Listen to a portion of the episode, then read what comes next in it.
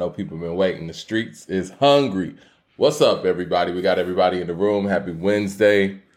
Coop, how you doing today, sir? Uh, you know, fatigued, vexed, slightly perplexed. Somebody said our uh, notifications for five o'clock came at four thirty. No, we really set the show at four thirty. No, no, we really set the show at four thirty. We really set the show at four thirty. We got a lot to talk about.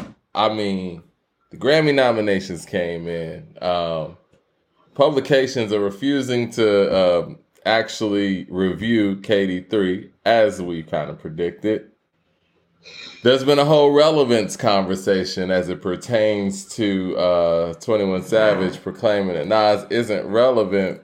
And obviously, he got dragged and trashed on social media as he should. And we're going to dig deep into that as well. Um, it's a lot to talk about. And I, I have a little rant that I want to go on as well. Um, you know, but that that that's going to be in don't, the show. Don't, don't, don't don't say rant, Mike. Let's uh let's speak with eloquence. You know, let's say a soliloquy, uh, poignant diatribe. You know, to to to, to uh, for what you want to speak of, to call it a rant is actually like take it beneath what it's what I think it's worth about what you have to say. Yeah, yeah. Thank you. I mean, it's going to come across as such, but it's definitely not. It's just like everything that we do. It's for the betterment of hip hop culture. It's nothing self-serving in that sense. It's all about you know the betterment of what needs to be out there. I mean, people kept sending us a whole lot of videos. The Hot 97 video, um, to, for starters. Let me get some of these super chats before I get into that, though. 007, shout out to you, sir. Talking to him Happy. offline, he said, Peace Kings. Um, we got Marquez Davis with the $20 super chat off top. Good looking. He said, Peace. KD3 is ranked uh, as 93 on uh, Metacritic. Let's see if it holds. Currently ranked as the eighth best album ahead, including To Pimp a Butterfly, Damn, Stankonia, uh, My Beautiful Dark Twisted Fantasy, and Madvillainy. Do you think KD3 is better than any of those albums? Huh. Yes, except for my beautiful dark twisted fantasy. Huh. Okay. I definitely don't Just think like it's better that. than My Beautiful Dark Twisted Fantasy. Just like that, it's better than Um, the rest of those, though, in my opinion. To Pimp the a only other one that's Butterfly, even a conversation is to pimp a butterfly. the replayability of To Pimp a Butterfly is not high. It's very problematic, in my opinion. And I was super high on the album, still am. But. Honestly, the replay value of Damn, I think, is a little bit more competitive. I think Damn, honestly, you can make a better argument for Damn than you could to Pimp a Butterfly, just from a you know playability standpoint. Well, song for song is going to stand next to KD3 better in terms of that replay value. I get what you're saying because some of that stuff on um, To Pimp a Butterfly, although uh, lyrically intrinsic and uh, culture wise very valuable and poignant as well, shit don't slap like 30. or Nah, I mean that's my thing, man. WTF-SMH. Like it just don't. I'm the person that when I heard To Pimp a Butterfly, before I went on the social media and heard anything anybody was saying about it, I said it's the best rap album I heard since uh, Supreme Clientele. So I'm very high on To Pimp a Butterfly, but nobody Right. around me really felt the same way. And I think that that's a big part of what makes an album great is just the fact that everybody's on one accord playing the same shit and excited about the same shit. We experienced that when we were doing our um, Stationhead broadcast. And shout out to all of y'all that came to that as well because man, we done ranked in the top ten on Stationhead, man. Look at us. yeah. But We um, appreciate the love too. yeah, appreciate the love. So I mean, when we were playing those records, you could feel the energy in the room and everybody that was in the room listening to those records as we were. And you know, everybody had their favorite songs. And even when we had 007 on after we listened to the album initially, everybody wanted to hear different songs over and over. Now I don't know if we would have gotten that same type of listening experience listening to to Pimp a Butterfly um, you know, for the first time or even just when people go revisit it. So it's a very difficult album to match up with anything, even his own catalog. Because I remember when he was sitting down with Big Boy out there in LA and he was ranking his albums, this was after Damn. he ranked To Pimp a Butterfly like third or fourth. And me as a fan, I was disappointed. I was like, that's your best album. But maybe it wasn't slapping like that to people even around him. I told you it wasn't his best album. Like Good Kid, Mad City is his best album. Um, I do think To Pimp a Butterfly. I mean, if you, I enjoy Damn more. It's just so hard to put Damn ahead of To Pimp a Butterfly because it's like how much a dollar cost is on there. Mortal Man is on there. Hood Politics is on there. Uh, Mama said, right? It's, yeah. No, I listen. that's me, some very that's some very important stuff in terms of the writing canon of hip hop. You get what I'm saying? How well do you think the Damn has aged? How about that?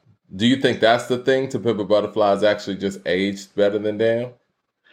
Well, you know what? Uh, I think Damn was more of an album that was kind of like made. It's it's it's his moment album of the albums. Like most of the, the other albums appear to be culture pieces, and Damn appears to be that moment album, or appears to be the album where he's like, no, no, no, I can just like make hit dope records that you like to listen to for this time. Mm. Katie you with a super chat. Katie, look at you. Says uh, that Kendrick nomination is hilarious. Dude dropped two discs of mid one uh, was a weed play, the other was a frisbee. Crazy how Magic wasn't even nominated. We're gonna talk about all that too.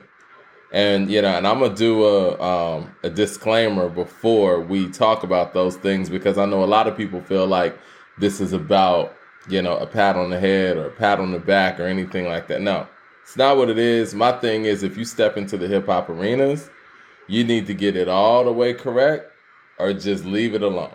Uh, 36 Chambers with the super chat says, had KD3 on repeat since the listening party. Still, fellas. Uh, what an amazing album and such a well rounded body of work by Nas. Album of the year, no question.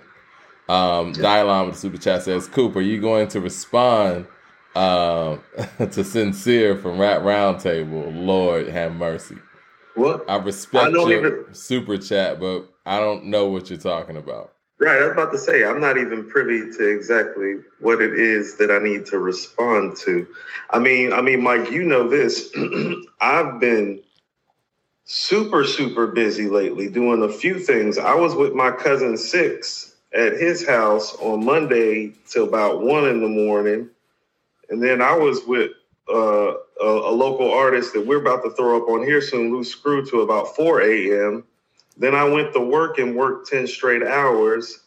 Then I came home and got ready for the show till I passed out. Then I, you know, got my kid. You know what I'm saying? It's like so. I've been on the go. Whatever, uh, whatever sincere from Rap Rap t- Roundtable uh, had to say. You know what I mean? That's uh, that's for their show, and this is ours. I guess. Yeah, shout know, out to them. I, uh, I mean, yeah. Job hollered at me the other day, man. I was like, man, uh, yeah. Peace I was like, great work, man, because they got tweeted out by uh, Hit Boy as well. Yeah, yeah. Um, congratulations of, to them for that yeah, as well. It's a good look to them as well. Looks like it was a good look for us. Yeah, he said the same thing to us. So um, there was actually an artist too, um, Sorcery.z. We actually put it in our community section. He did a few different tributes to Nas, and it's cool seeing people doing these tributes. And uh, I saw another one that was online where they were basically talking about uh, 21 Savage and what he had to say and kind of just debunking that. So there's a lot of artists out there giving respect to Nas. So, you know, you can check this one out. It's actually in our community section. Uh, we got links everywhere on that. Uh, Shyster 30 with the super chat says KD3 is an instant classic, five mics. I want to talk about that conversation too that uh, Hot 97 had about KD3 being a top five uh, Nas album. Uh, I believe we had that conversation first, but yeah, we probably did. I mean, they didn't. Really... No, no, we did. We had it on Friday. Yeah, I remember. like I very we, we, we really did. We like did. like here on Friday. we actually did. We do so much stuff, I forget. But yeah, um, they, their conversation really wasn't a, a, great one, and I say that respectfully. I mean, you had Laura Stylez saying that you know uh, uh, Re- Rewind was on Street's Disciple, and you know I get it. People mess up on live radio whatever, but nobody corrected her. Rosenberg or Ebro or um I, I forgot my other man's name, man, but none of them corrected her. She sat there and said Rewind was on Street's Disciple. Styles. No, no, I'm talking about the other black guy that's on there. Yeah, in that style. Yeah, no, it's it's Laura Stylez. Somebody Laura in the chat Stylez. probably knows. It's Laura Stylez, Ebro, Rosenberg, and it's uh it's a brother on there too. Like he works the boards. I think he does the programming on it. But nobody mm-hmm. corrected her. And um, you know, it's probably a mistake on her end, but she said the Street Disciple was one of her favorite Nas albums, and she thought Rewind was on there. So I mean, I don't know.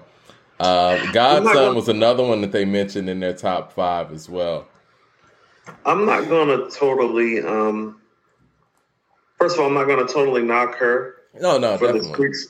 No, no, no, no, no, no. I mean, for the streets disciple comment, I'm gonna tell you something in full candor. I've heard a lot of women in the music industry who are either artists, singers, musicians, or involved in the industry, mm-hmm. specifically from the female perspective, that tell me that they really love Streets Disciple and they bought up some of the songs she bought up some of the songs that my female compatriots that I've dealt with over the years musically have submitted to me about why they do. They go for rest of my life and just a moment and "Say Sekou story, those melodies, those riffs. It, it's more musical to mm-hmm. them. It's more it's more groovy. It is more in tune maybe with the women hip hop listener than maybe it was for the male hip hop listener. Is what I think that album would show. Of course, you know, not realizing that Rewind is on Stillmatic while you're saying that you know, you're not sure how Stillmatic ranks in the catalog is a little problematic. It's like, well, if you're not sure Rewind it's on Stillmatic, that could be some of the problem with where you have Stillmatic rank. Exactly. you and I just did uh, a Patreon, and shout out to everybody who joined us for the Patreon. And we were going down. Well, actually, we had two things on the table, right? We were either going to do the Pete Rock and Erick Sermon song for song, or we were going to do KD and uh, KD3, excuse me, and Stillmatic. We let the people vote. You there? You there? Did I go out for a second? Yeah, he just went out for a second. Okay. It's all good though. Let me rewind then. So on the Patreon, we had um, we had two things on the table, right? We had Pete Rock versus Erick Sermon song for song uh, matchup, or we had KD3 and Stillmatic song for song. We put it on the people it was like, look, which one do y'all want us to do? Because we figured that, you know, people might be KD3'd out, but they weren't. They wanted us to do KD3 versus Stillmatic, right? So we did that.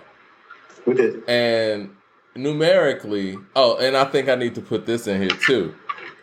We had to take away the bonus song from uh, KD3, make it 16 songs, and we had to add on No Ideas Original to Stillmatic to make it an even 16, right? Mm-hmm. mm-hmm. Numerically, Stillmatic won, from mm-hmm. what I remember, but it wasn't by a lot. But what I what noticed, it was like nine to seven, wasn't it? It was something very close, yeah, something like yeah. Because that. remember, it came down to the to the last song. We were like, yeah, yeah, it like it could have ended up being tied. Like it was like nine to seven, yeah. But what I noticed, there are a lot of weak points in Stillmatic, but there aren't any weak points in KD three. So for me, I mean, I'm not gonna knock anybody who thinks otherwise. I'm putting KD three in that third spot, and I'm moving Stillmatic to that fourth spot. Um, so I think that his top five looks like this: Illmatic, it was written, KD three, Stillmatic, and Magic.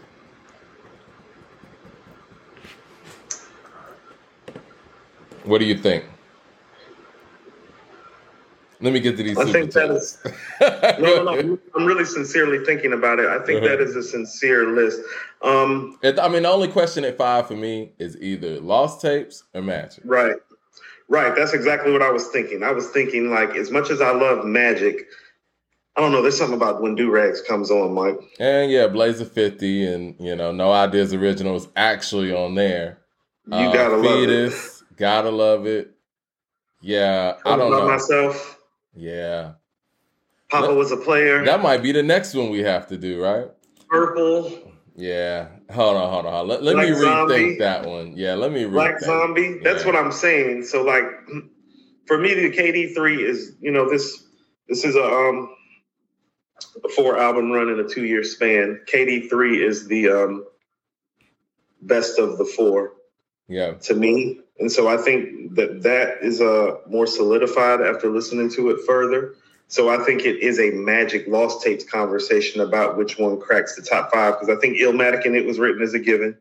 I think listening to KD3 is just hard to ignore.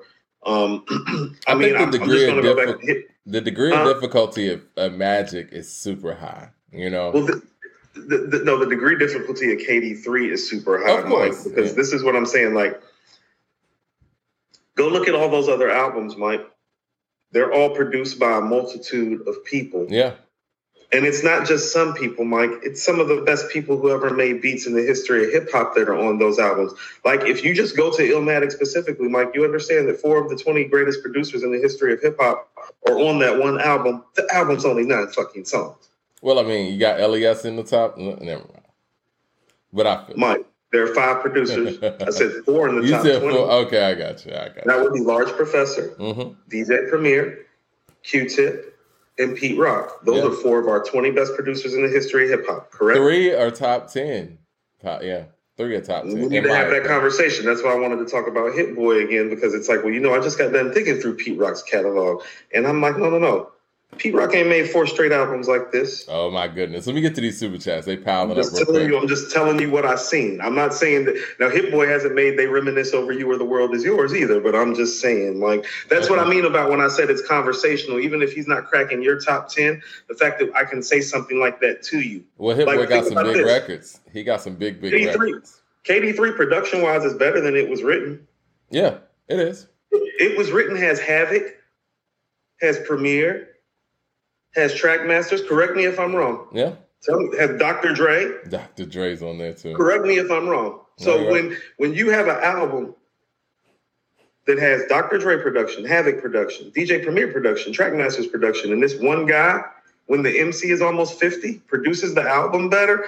Oh, talking about degree of difficulty being higher, degree of difficulty changing shit. Let me get to these super chats. I'm gonna go on a big run because I, I don't want to get too far behind. Godfather Yeah, the super no, chat just, says, just go ahead and run it. Yeah, That's it cool. said Godfather says, "Yo Nas, uh, Yo Nas is better give your free t- give y'all some free tickets." Says Yo Nas, better give your some free tickets. I guess he said we should get some free tickets. I mean, we don't need to get any. I mean, you know, make great album, great albums, great music. We're gonna talk about it. Billy Bars with the super chat says, "Hit Boy spoiled us with the beats. I can't listen to a mediocre instrumental anymore." And Nas didn't just skate on KD3; he was floating on that shit. Yeah, he was.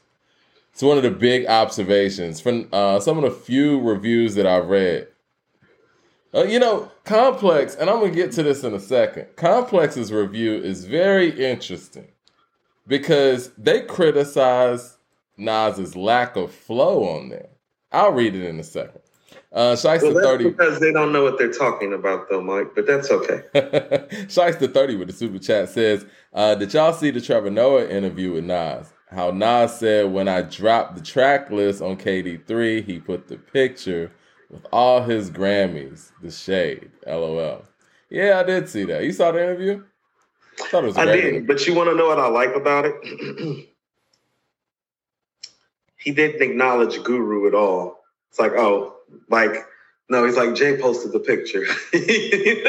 I mean, Guru- Like, like you other, Let's like, keep it like there's levels to this. You don't get acknowledgments. You know what you're gonna get if you would have did that? Be like, they would have, if they would have been like Young Guru, he'd been like, who's Young Guru? He's like, Jay posted that.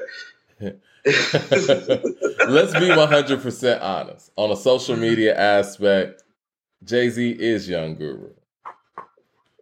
Young Guru is Jay Z. If he's posting it, it's pretty much coming from Jay. Uh, CJ Kid with the super chat says, "God's got a lot more people. Uh, God's got a lot more people are giving Nas credit this time. Thank you for speaking head on, spearing this head on. Excuse me. No problem, man. I mean, you know what I'm saying? We just got to keep it real out here. We're going to keep it real today, too, because there's a whole lot to really get into. Andrell Green says, uh, Do you guys think that uh, when we look back on this four album run, that it will be hard to separate in individual albums? In my opinion, the whole run has been classic. This will be looked at as the Hit Boy era. Hmm. For Nas, right? I could see that. What say you, Coop? I told you. I mean, I mean, for me, I mean, you can look at it on that level too, and I understand what he's saying. You could make a whole box set. I told you, if they don't do anything else, he has the greatest hits for this decade, Yep. right here in these four albums. I think And so, like, so I could see box setting this it, it, it you, you know, like Yeah. like totally. Like I'm gonna tell you one of my favorite things as a music head. When I used to work at Manifest Disc and Tapes when I was in high school, there was this Marvin Gaye box set, Mike, and it literally had his top songs from the time he stepped to the mic to the time he left. But it had it sectioned off by years of his musical transitions. I don't know Mm. where to find that thing at anymore. This was one of the cool things about working at like an old boutique record store like that. That shit like that was floating around. And Nas, I told you, Nas is the first artist where I can honestly say, oh, no, no, no. I could see you doing that. It's like you could take the guy from like 91 to 99, you know what I'm saying? Mm-hmm. And box set him. Yeah. You could take the guy from like 2000, 2009, box set him. 2010, 2019, box set him. And if he stops right now, he's got another box set. So that's how I, I kind of look at it in- that way. So not differently, just kind of maybe an expansion of the thought. That's dope. 007 with the super chat says 21 Savage and younger generation artists continue to do things to drive a divide amongst the generations. Why? This area, uh, I'm sorry, this arena is way too big. Uh, 21 Sounds uh, should be congratulating and not having that approach. You know, we're going to get into the 21 thing, but this is what I will say. Nas is about to do Madison Square Garden. Uh, Nas just did 25 a 25 city tour, all sold out. I'm pretty sure Madison Square Garden is going to be sold out as well. 21 Mhm. Savage can't sell out State Farm Arena. So what are we talking about when we're talking about quote unquote relevance? Do you want to go to the super chats before we get off into Yeah, that? So yeah, yeah, yeah. Yeah. CJ Kid with the super chat. I just felt like saying that, and I'm a, I'm No, gonna no, get no. I mean, I feel you. I feel you. I mean, I just don't want, you know what I'm saying? Let's Yeah, too I don't want to get lost in like, translation. like, yeah. CJ Kid says, uh, which album utilizes soul samples the best? Uh, the Blueprint, Supreme Clientele, or KD3? I'm gonna give it to the Blueprint on that. Hold on, what? What did he say? Blueprint or what? Uh, Supreme Clientele or KD3 utilizes soul samples the best. I mean, you know, I like those plain sight killings, Mike. And so when that Eddie Kane shit come on, I'm just like, oh, I've been sitting Now that's one of the most creative, you know, soul samples I've heard in a minute. But, I mean, Mike, what's the, the it's that stroke of it's, it's a stroke of genius because Yeah. sometimes the genius is what's right in front of you. It's like, well, we all know that moment. We all know that scene. We all know that movie in this culture so well, like so well. No one ever Nobody. touched it. Nobody. It's Yeah. plain sight. It's right there. It's like, oh man, it's right there in front of me. Andrew there. Green with the super chat says Rosenberg's energy uh, when they were talking uh, looked like uh, when your parents are making you begrudgingly apologize to your sibling.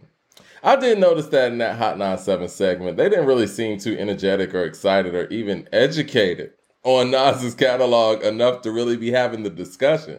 I mean, maybe they got it from, you know, the discussion that we were having. I don't know if we got some people who are interns over there who are possibly in the chat that pass on uh, different content ideas to the show. But yeah, I mean, it's like they attempted to have a top five Nas album conversation and they just fell flat and ended up talking about something else without actually really getting anywhere with it.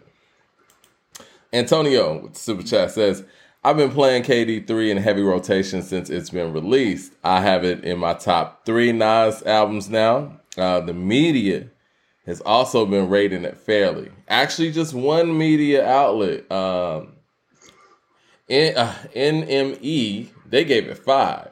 And we're going to get to all these ratings and stuff too. Hip Hop DX gave it 4.1. What was interesting about the Hip Hop DX uh, review was the fact that he really said nothing. You know, really didn't say anything bad or anything great. Just kind of on the surface, almost like he could have wrote written that interview, not interview. He could have written that review without even listening to the album. Now the complex one is even stranger, and we're gonna get to that. But they didn't rate it at all. It was just a lot of verbiage and some slights in there. But one thing I did notice that people stopped referring to Illmatic. So Wonder why that is. yeah. CJ Kid with the super chat says, Coop, after placing KD3 in Nas's catalog last week, is KD3 better than uh, the OG I Am double disc? Here we go with this OG I Am. I don't, you know, I don't want to focus on OG I am right now, to be honest with you. but I get what he's saying. I think, you know what? Comparable because I felt like part of what, um, like to me, the OGIM was potentially better than it was written, not lyrically, but production wise, mm. because of the array and the assortment. You know what I mean? Because you have to understand, Blaze a 50, Papa was a player, Fetus, like all that stuff is on there. Small World was on there. Mm-hmm. Yeah, I think Money is My Bitch was on there. Andrew Green with the super chat says, uh, Streets Disciple hit different back then because I got married the same year. It dropped, but divorced now. That album ain't it. um, funny how things change.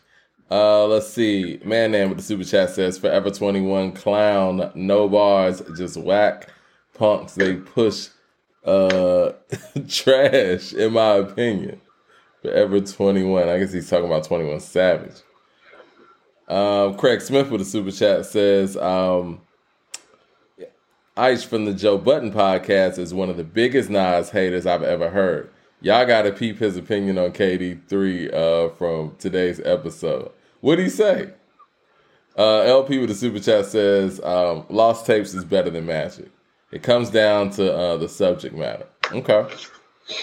I'm not mad at that. Uh, See, the, um, no, I'm, I'm, That's what I mean. Is it's like the, the, I think the Magic Lost Tapes conversation is the conversation. Yeah, Andrew Green. Oh, go ahead. No, no, no, no, no. Go ahead.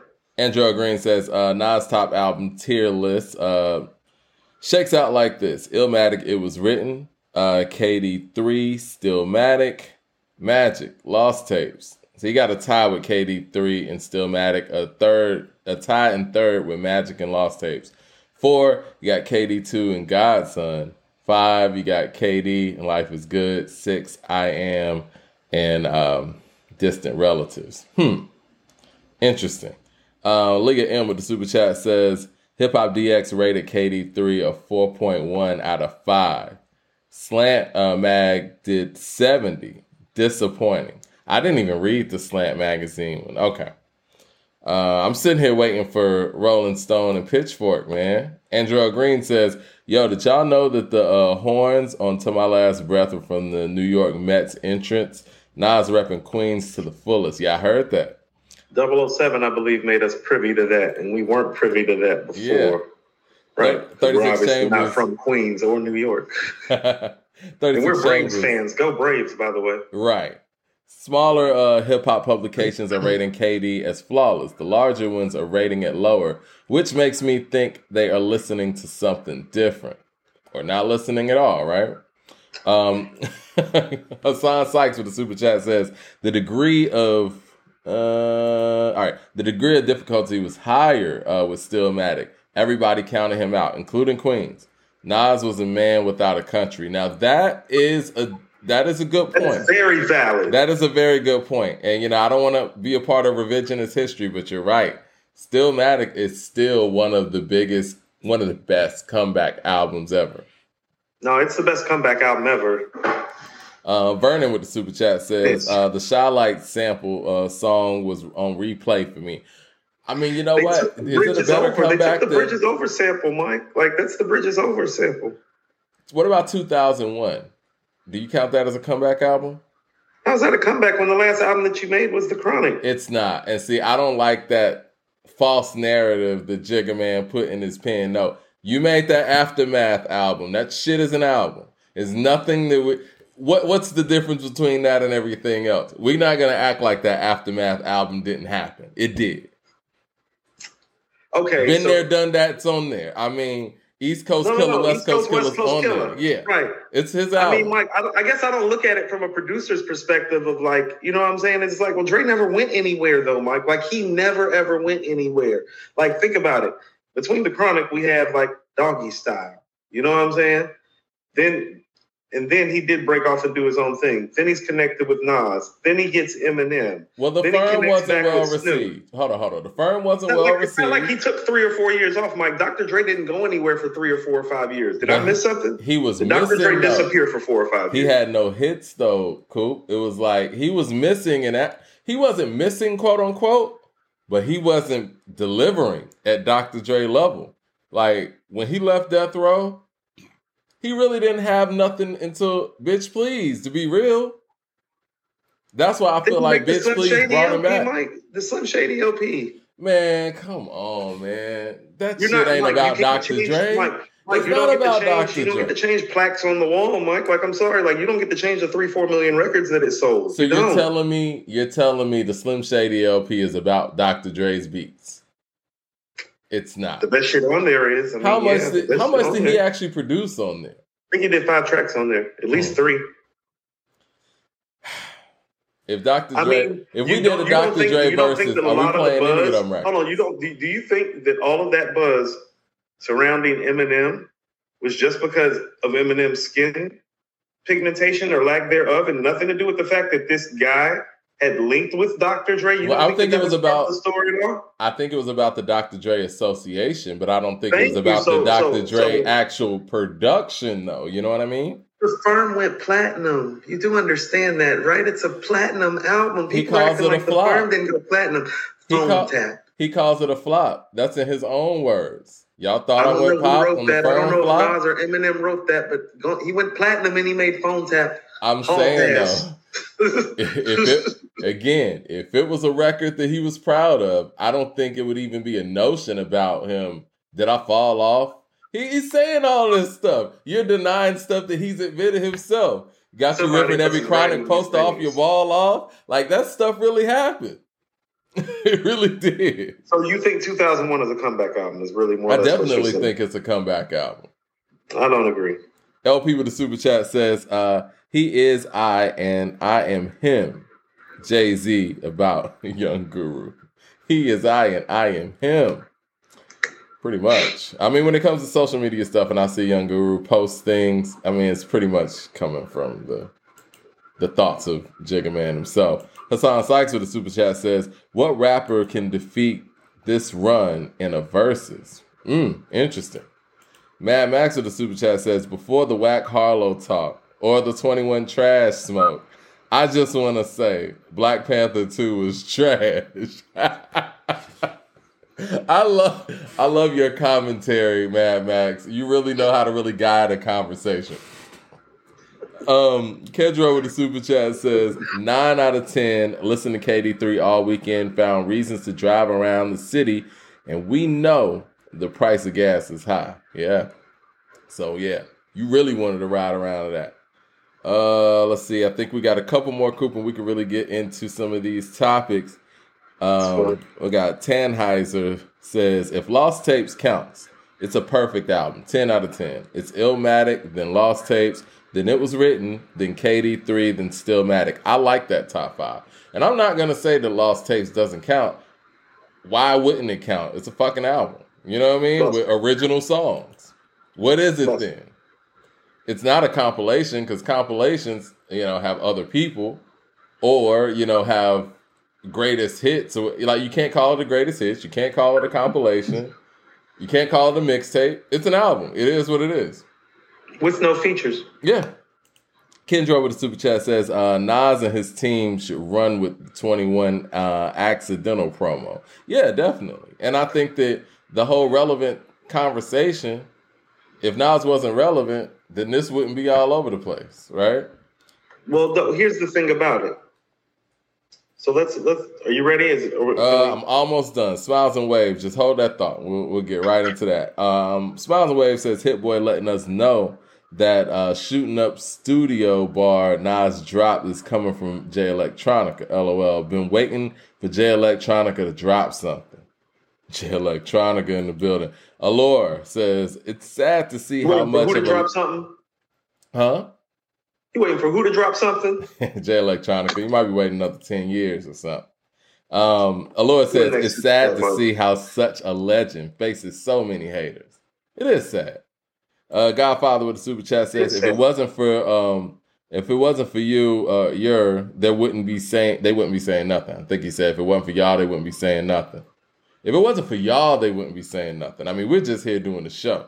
You guys are the ones to be out here riding on them. You know what I'm saying? LP with the super chat says uh, 28,000 greater than Griselda, Freddie uh, G, Joey Badass, DaBaby, The Game, Lotto, Jeezy, Cuddy, Tory, Mozzie, ESTG, and the same as Herbo, Takeoff, Quavo, Logic, Yeat, um, etc. If he's irrelevant, so are they. And more so because they're current. Uh, CJ Kidd says, I don't know uh, you guys. Uh, he said, I didn't know you guys hate me mentioning OG. I am. My bad. Now, no, it's not that. we just want to keep it current with uh, KD3. But no, I yeah. And the fact that with I am though, it's like it just wasn't released, man. Right. I don't want to go down the I am rabbit hole when we're talking about the concrete stuff. That's all I was trying to say. You know, I love me some OG I am. I can tell you many stories about it. Tell you about how my ex in college, my girlfriend in college, how she broke my OG I am double CD. That's part of why she's not here anymore. That's right. awesome. You get fired. That's how you lose your job. Ken Palmer with the super chat says, Great interview with Ebro and Hit Boy on Apple TV on YouTube. Uh, yeah, it was, and we were going to talk about that too. Uh, KD3 yeah. on replay all week. Great Twitter chat uh, this week with someone uh, from Mass Appeal on Nas's album. On Nas's album, great job, fellas. Definitely, definitely. Yeah, I was yeah. gonna say, man. Um, Ebro redeemed himself very quickly from that Hot Nine Seven blunder of the top five, and they did a really good interview with Hit Boy uh, that just actually that launched today. They put that out today. I thought that so, was a good interview. Me too. So I want to say a couple things. Are we cool to, to roll? Uh, we got one twenty dollars super chat, man. We're gonna. I'm almost done. Almost done. Marquez the super chat says. Uh, the JB podcast Ice says that uh, it was just cool. Joe uh, was like he wanted Nas to go like Jay on God did and Drake on that 21 project. What? Like lyrically. Joe also said that he was better than Nas lyrically at one point. What the hell? Joe loved KD3. Okay. oh man, no one takes more criticism than uh, Nasir Jones, and I think that First I'm really all, understanding that more as I've on. gotten into this space. Hold on, Michael. I'm just going to tell you something I know. Let's just go ahead and work in reverse. Remember, when I told you about how people be saying shady stuff about Nas, but then be turning around and asking for the interview. Yeah. Meet culprit number one, and that's a fact. How about that? so he's just mad because he can't get no interview, and I know that. Okay, yeah. and this is why he can't get no interview. How about that? this mm. is why mm. he won't be getting no interview. How about that? So why he running out and saying all that up front to us? Oh, well, behind the scenes, he's still asking for the interview. So you fuck with Nas, right? Because you've been trying to get him on your show. So that's neither here nor there. I'm just gonna go ahead and, go you know, ahead and let that circulate. I, I don't love the. I, I don't like it at all. I don't like the fact that Jay Z keeps getting mentioned, and I know we do it in the course of our show because we're talking about them in terms of just you know brevity of catalog. And you and I started this show on the whole, you know, who's the GOAT? You had Nas, I had Jay, and most of it was a longevity conversation, right? So that's kind of why we always go there. But with some of these publications, it's like unnecessarily bringing up Jay and the guy. Let's just keep it a buck, man. One verse doesn't compete with doing four quality albums in two and a half years two of See, those albums no. that are arguably in his top five. So come on, guys, and let's not sit here and act like 444, uh, Holy Grail, and the album with Beyonce is Flames, man. It's not. It is not, man. Come That's on. What guys. I'm saying. No, it's not. But listen, this ain't even I'm a conversation right now. No, it's not. Listen to what I'm trying to submit, though. Watch the move that Joe just pulled. This is how the media works. You see, when Nas won't do your interview, then y'all will pull up and disparage the interview. You know what I'm saying? I mean, disparage the review of the album. And then you'll pull up and start talking about, wow, wild things that are like complete like mike i mean how unrealistic can it be for this guy to think that at any point in his life he was ever as lyrical as nas? I mean you get what i'm saying? It's like oh well, you know this is what i mean. Well if i know that you've been trying to get this interview and you can't get this interview well you look childish to somebody like me that knows that because now it just looks like you're being petty and small because you can't get the interview. But this is the type of behavior that goes on with media pundits with him which is why he rarely does interviews. Like you're seeing it, like you're seeing it right now. Like look at the behavior. I mean, this is the thing, Coop. When you say something like "I'm liter- I'm lyrically better than Nas," nobody's believing you. You know what I'm saying? Like, why even say anything like that? Like, are you joking? Look, That's like that's like the beat of smoking just came in my head. Now tell me what y'all smoke. I mean, like it's like Allan Houston running out there saying, "Man, I'm better than Michael Jordan," and expect people to really take him seriously when he says it. It's like nobody believes that. no one believes that. Why are you even saying this? That Why are you right even there talking that way? to See, even seems say that is just personal when somebody will say something like that. yeah, it's coming from a whole different place. It's coming from a place you're not being able to get the interview because you say stupid shit like that. Right. This is um. I want to go to I mean, respectfully, complex. and I like and I like his podcast. I'm Oh, I just, know, love I'm Joe. I love Yeah, Joe, and I- I, I would too. tell Joe this straight up, man. Like I love Yeah, Joe, and I think he's- he does he's- a great job. He opened up the door for artists to go out there and do Well, the podcast and have a second disservice. career. Mike, he's doing himself a disservice because I'm going to tell you what, he's an excellent interviewer. Yeah, he is. he would actually be one of the people you would want him to sit down and talk to Nas. You get what I'm saying? Mhm, He would be one of the people you would want to do it. I think he's one of the best in the game in that capacity. Me But for him to say that he's lyrically better than Nas, if he said that, you know, I didn't hear it. I know that, you know, Marquez said that, but if he said that, like, come on, man. Like, why would you say that? I wanted to get to this complex uh, review real quick. Just a couple of things. Up, I got the Hip Hop DX. Just in case you guys are wondering, what you're seeing on your screen, that's the actual writer of the uh, DX interview, but we'll get to that in a second. I want to go to the complex one though. Let's see what Can I say got. something right quick? Mm-hmm. Go ahead. We're gonna put people on uh, shine time today. Let's do it. Even though Ebro um, uh, missed the whole rewind thing, I will say this. This is the, the Ebro that I used to like enjoy and love. It's like I don't know where he's been or how corporate he's been, but he has like popped up and kind of stuck his neck out and like shown himself to be the true like lover and purveyor of hip hop that I think we all knew him to be at heart. I like It's- Ebro on Apple TV as opposed to Ebro on Hot 97. They're two different people, it seems. I you know? like that guy. Yeah. I love the Ebro on Apple Music. You know, he does a great job over there, and the interviews are great. Like, you know, he really gets in depth. Injecting our shit.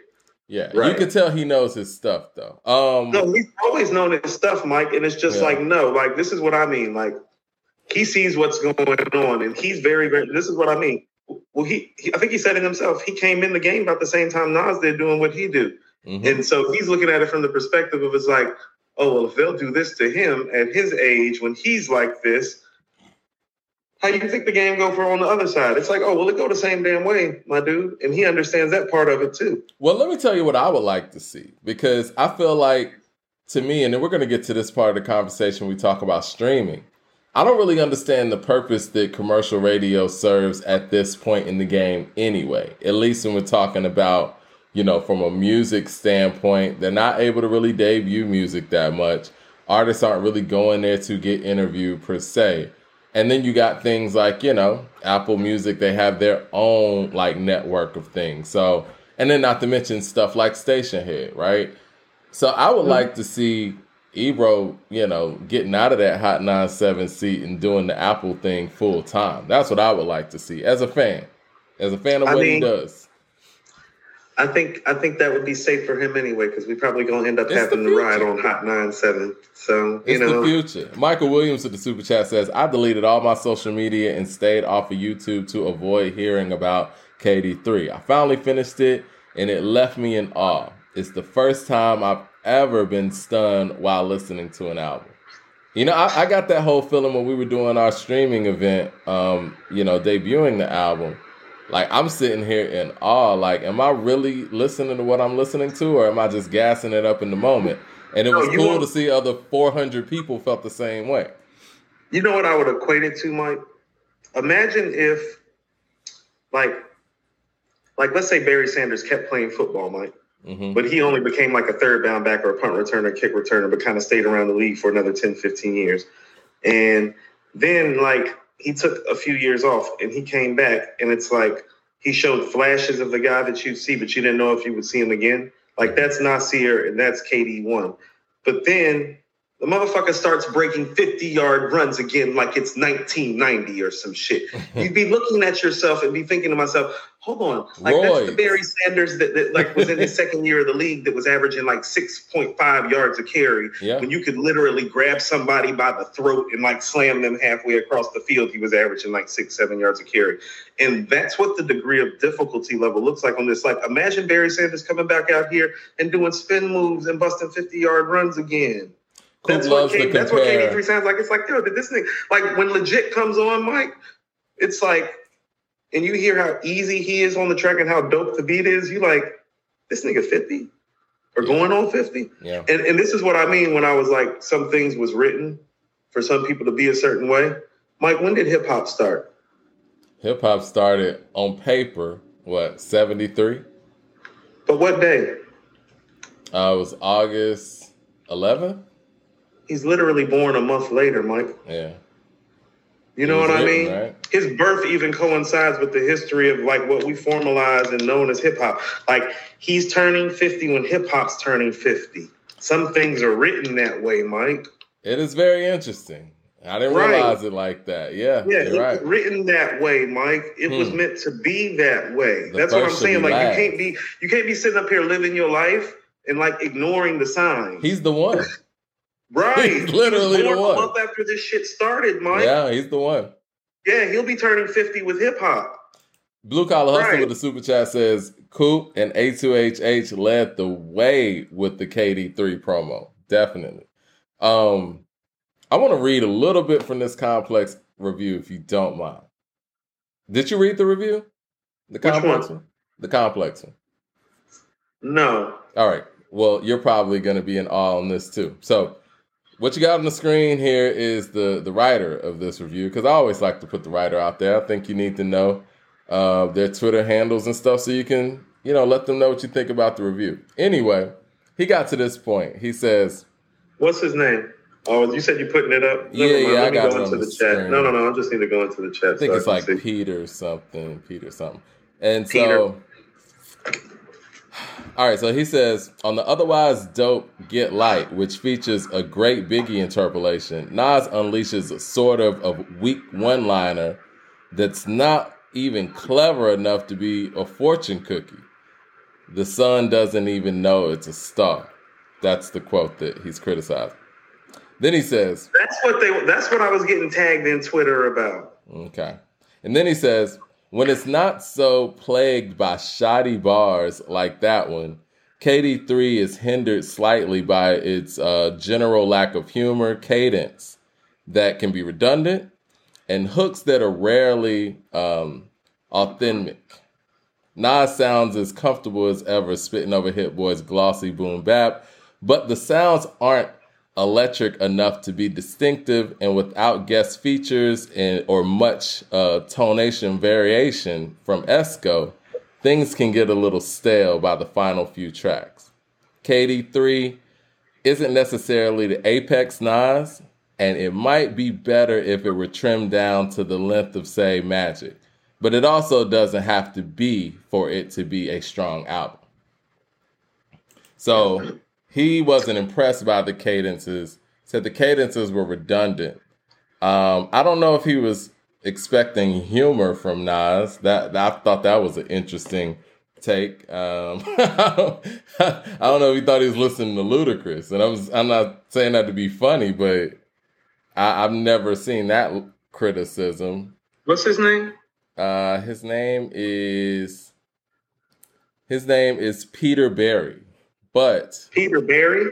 Yeah, but his Twitter handle is something different. I think it's like Peasy or something. Yeah, his Twitter handle is at uh, P E L L Z underscore. That, is that Barry with the E or a R or a A? I mean, uh, Barry with the with the B. B is in boy. No, with an E or or A. Oh, sorry, B E R R Y. Okay.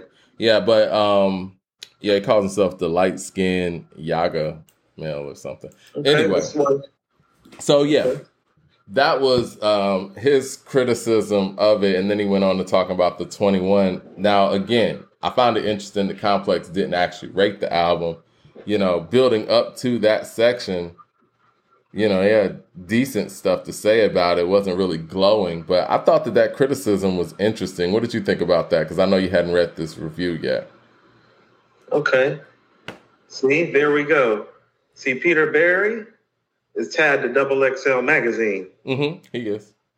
Yeah, well, they've been on some sucker shit for a while, so this isn't surprising. See, like, there's always a train that'll like lead you. Peter must be need... in the room. We just got a thumbs down. oh, don't nobody care.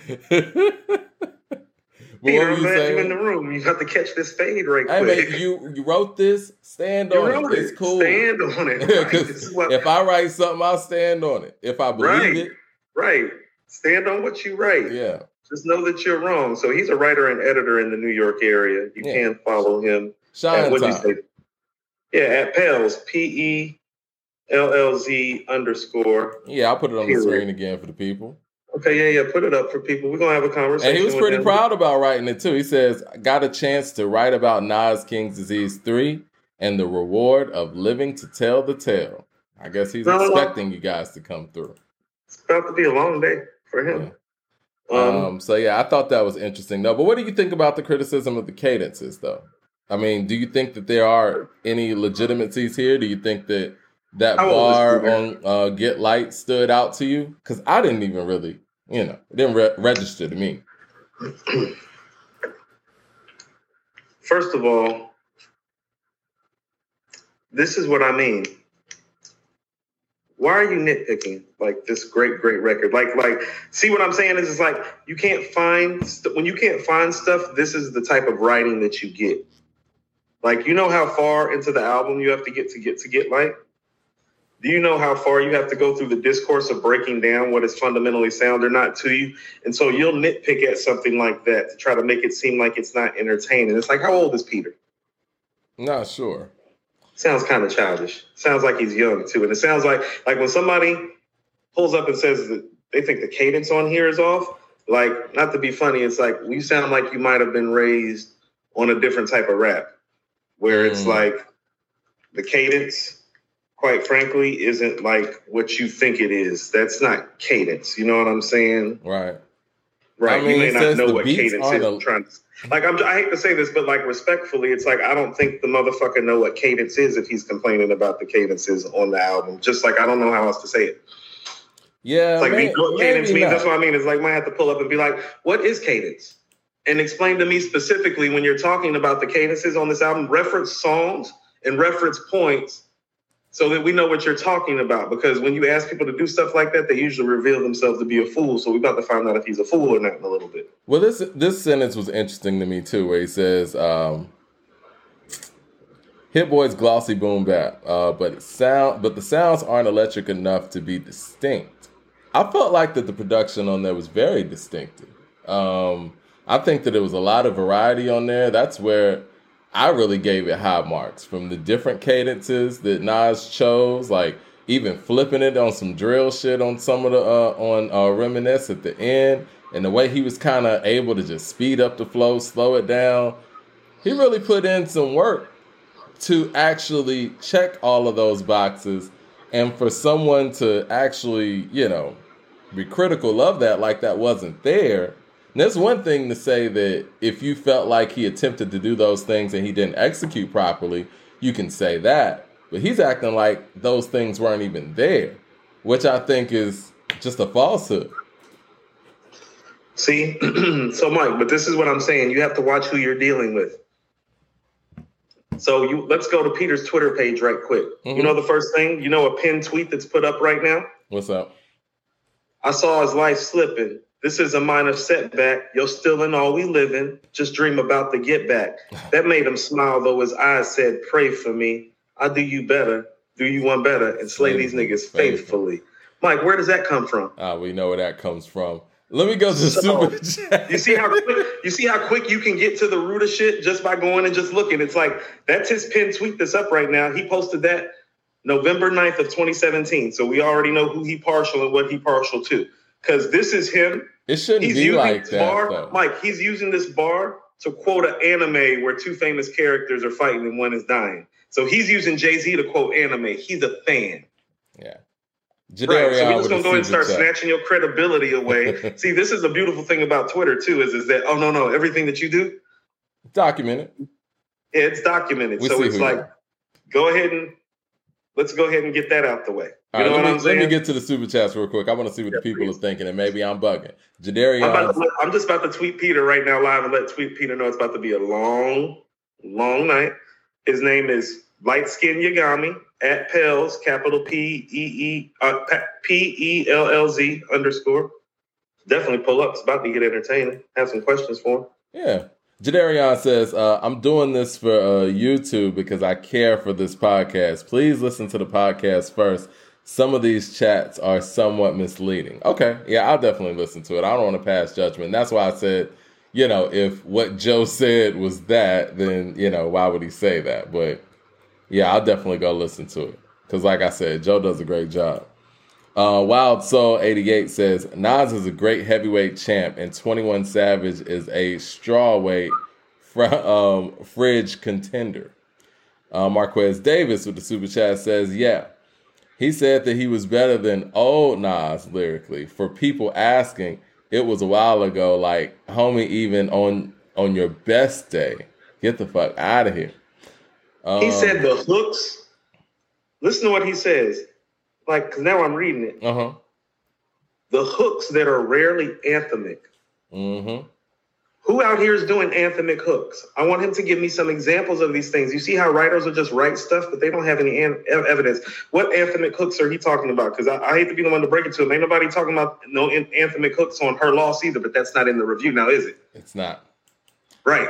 Boycott activist um, Activision, excuse me, says Y'all do a call in show, people uh, disrespecting Stillmatic.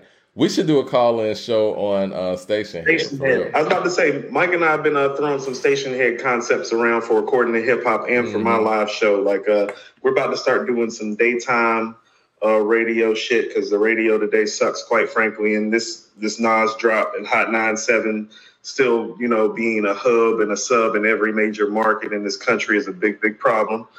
And um, yeah, I know a lot of people were asking like, why Stationhead and why not YouTube? Well, I mean, unfortunately, we can't play music on YouTube. You know what I mean? I'm gonna tell you what, and you want to know it, Who put us on the Stationhead? The plug. Yeah. No, the plug. Yeah, definitely, right. and it was a great look. It was a great look. I told the plug today this morning. I was like, "Oh, you big for that Stationhead shit?" Because we about to go ham on these motherfuckers. Yeah. Mad Max uh-huh. in the super chat says, uh, "JBP's trash." Ice. Uh, what is it? Ice fraud uh, Jersey guy who always trying to neck neck the South. No disrespect, Joe needs uh, to pay Rory and Mal. Joe was never uh, Nas pumping it up. His ego, like, bro, you you had one single and, and your pod's been shit since 2019. I'm gonna be honest, like I like I said, I like what Joe does. I haven't really watched the podcast for real since you know Rory and Mal's departure. And not because of that, I just haven't. You know what I mean? Well, we've been busy too, building yeah. out. You know what I'm saying? Right. Mike, this is what I'm talking about. You got to watch these guys. Listen to what he says. Besides acts like Jay Z, very few rappers have been this good for this long. Hold on. Stop. Stop. No, pause. wait a minute. Stop. Pause. Talking about besides Jay Z. No, you mean besides Nas. Yeah. You get what I'm saying? Because right like, now, let's just be real. If we're talking about if you want to play that game, been this good for this oh, long, pull up on Peter. Oh, there's oh, Peter, nobody. Peter, I don't see. See, Mike, I don't be wanting to do this. I think that we have to do this so people don't think that we're bugging. And I know somebody, um, you know, with a super chat that's coming up saying something along the lines of, you know, instead of focusing on these dweebs, their words, not mine.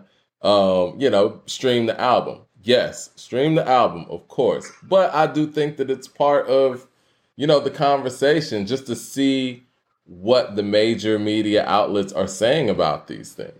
Not for credential, uh, not to credentialize the actual artist or the actual project, but these platforms are losing their credibility when they're saying things that are starkly different than what the public's saying. It just is what it is.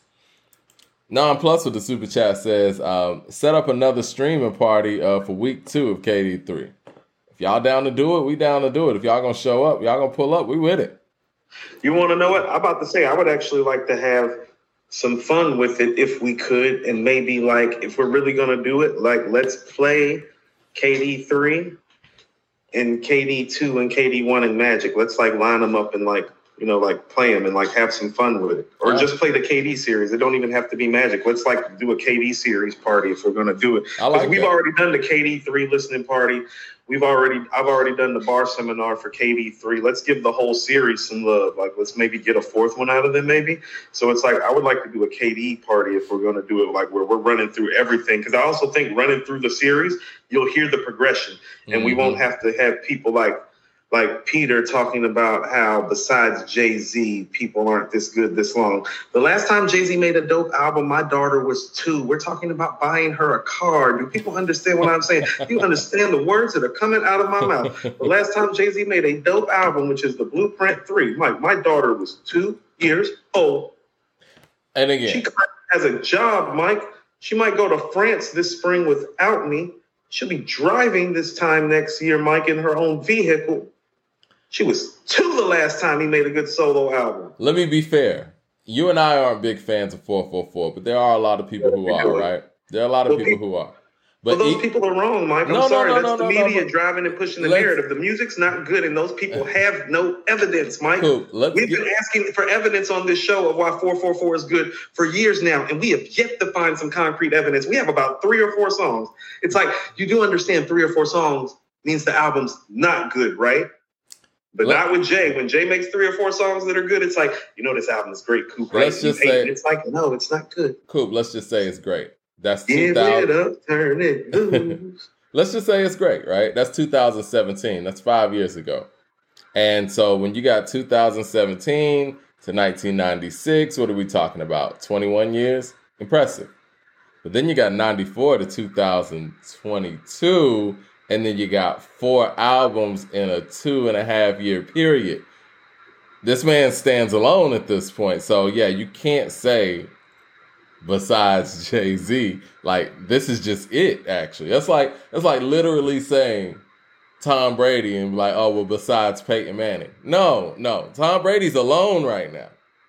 That's what I mean. So this is what I mean. It's like, where's this dude at? Like, where's he coming from? No, because I mean, we're talking about coming out doing some spot verses here and there, and if people want to bring up the God did verse, great.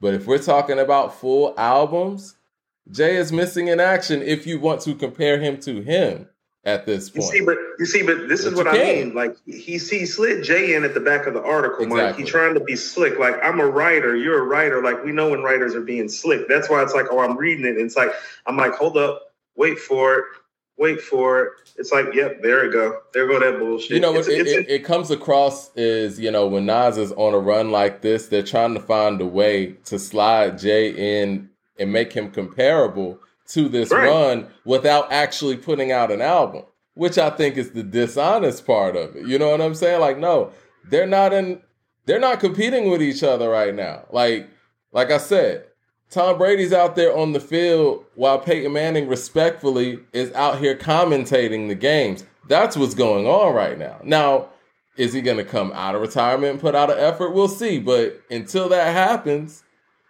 Nas stands alone. Uh, Peter Parks with the super chat says, "Consequence of Sound gave a glowing review to KD3. I like Consequence of hold on, hold on. And this is another thing that I'm talking about too. Listen to what I mean. Like this is an agent piece, and this is why it's an agent piece. Mhm. He just spent about three paragraphs on the back end of this article, leaving final sentiments for you, talking about how 21 Savage relevancy comment. Why that. is 21 Savage relevancy comment taking up a bulk of a King's Disease 3 review, Mike? And they didn't See- even rate the album. And they didn't rate the album, and on top of that, this is what people have to understand. It's like, no, no, no, that lives forever. So now when somebody goes and read Complex Review, they're going to see that some rapper, 21 Savage, who won't be around as long as Nas, made these relevancy claim to make that part of the release of this album instead of making it about the album. You see how the media is still controlling the narrative? Like 21 Savage has no place in a King's Disease 3 review. So this is a shitty piece of journalism once again, because you're including things that have nothing to do with the music to skew it away from the fact that it's great. You're including saw- Jay Z that has nothing to do with the album. Right, right. well. Jay, Jay, Jay's not here and can't fuck with Nas right now. Yeah, and that's it is just what it is. That, and, that- and that's just a fact. And that's coming from like- somebody who has always said, I thought Jay was better. And you're factual in this. I was wrong. It's not even about right or wrong about this point, Mike. It's about what we can see with our own eyes, what right. we hear with our own ears. And so when he wants to use the back end of this article to insert Jay Z and 21 Savage into what is supposed to be a moment for Nas, do you understand what I've been saying about how the media is the biggest problem even today? Like even past the numbers, because it's like, no, this is how they keep controlling the narrative. You're getting the end of a King's Disease 3 review, and they're talking about Jay's placement and the relevancy that 21 Savage is talking about when 21 Savage probably isn't even going to be around half as long as Nas. Let's just keep it funky. And you know, if you guys want to holler at what is his name, the light skin uh you want to holler at him about his review Here's his Twitter handle. Uh, oh. at P E L L Z underscore. Let him know what you thought about his, you know. And and, and, but I will say this, Mike. Mm-hmm. If you don't like how I'm handling it, it's like pull up on me. You know what I'm saying? Because truthfully, I shouldn't have to behave this way because people shouldn't be behaving this way. And I hate to say it, this is like this is kind of how this business and this culture works. It's like, nah, if you don't put somebody out on Front Street and have them explain themselves and check their integrity and check their biases and check their page and see where their biases are at, they're going to do this. A lot of people feel like we shouldn't be doing this or I shouldn't be doing this the way that I'm doing it. But the fact of the matter is, is, is that, well, it just got shit done. And this it really wasn't me because you well, well, well, well, things need to change, but Mike, it's nothing if the people ain't with it. The reason that it changed is because the people was behind it, because the people see it. So stop yeah. treating the people like they're foolish and they don't see it, and feeding us this bullshit and expecting it to fly. It's like those days are dying, and we're seeing to it that it's dying because I ain't heard no Illmatic talk for the first time that this man has released Ever. the album in my entire life. This is Ever. the first time I haven't heard the whole Illmatic run all over again, and it's like, thank God. Like, like I want you to understand something. There's something fundamentally wrong about grown men who want to hold on to the thoughts of a 15, 16, 17 year old, 18 year old man their whole lives. You get what I'm saying? No, you're right. That's what Illmatic is. Illmatic is the thoughts of a 15 to 20 year old young man and teenager. It's like you hold on to those thoughts forever, Mike. That's why I like Death Row East. That's right. a grown ass man talking on De- Death Row East. That's not the Nas I grew up with. That's the Nas that's a grown man. I'm a grown ass man. Let me you tell you a little story real quick, man. And I don't want to get too too off topic, but um, you know, we got HOA over here and all that stuff. And it's my first time in life actually having those kind of things going on. Yes.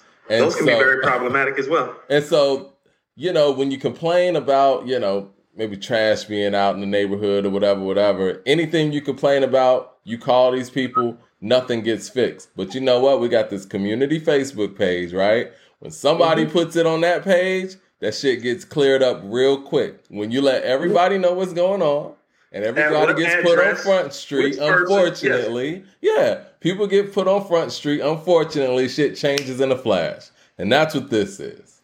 I mean, you know, you you don't have to like the approach, but do you like the result?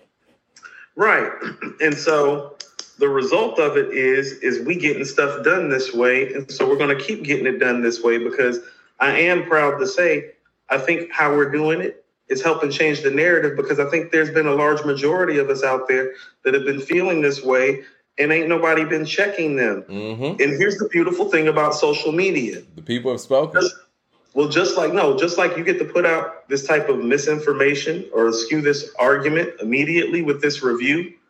Oh, well, we get to come right back at you and be like, well, what you mean when you said this? Yeah. Explain, explain. yourself. Explain. Like, like I'm gonna pull up on him and be like, explain to me how Jay-Z is relevant compared to Nas right now musically and why you put that in your article. Explain to me why this album wasn't rated.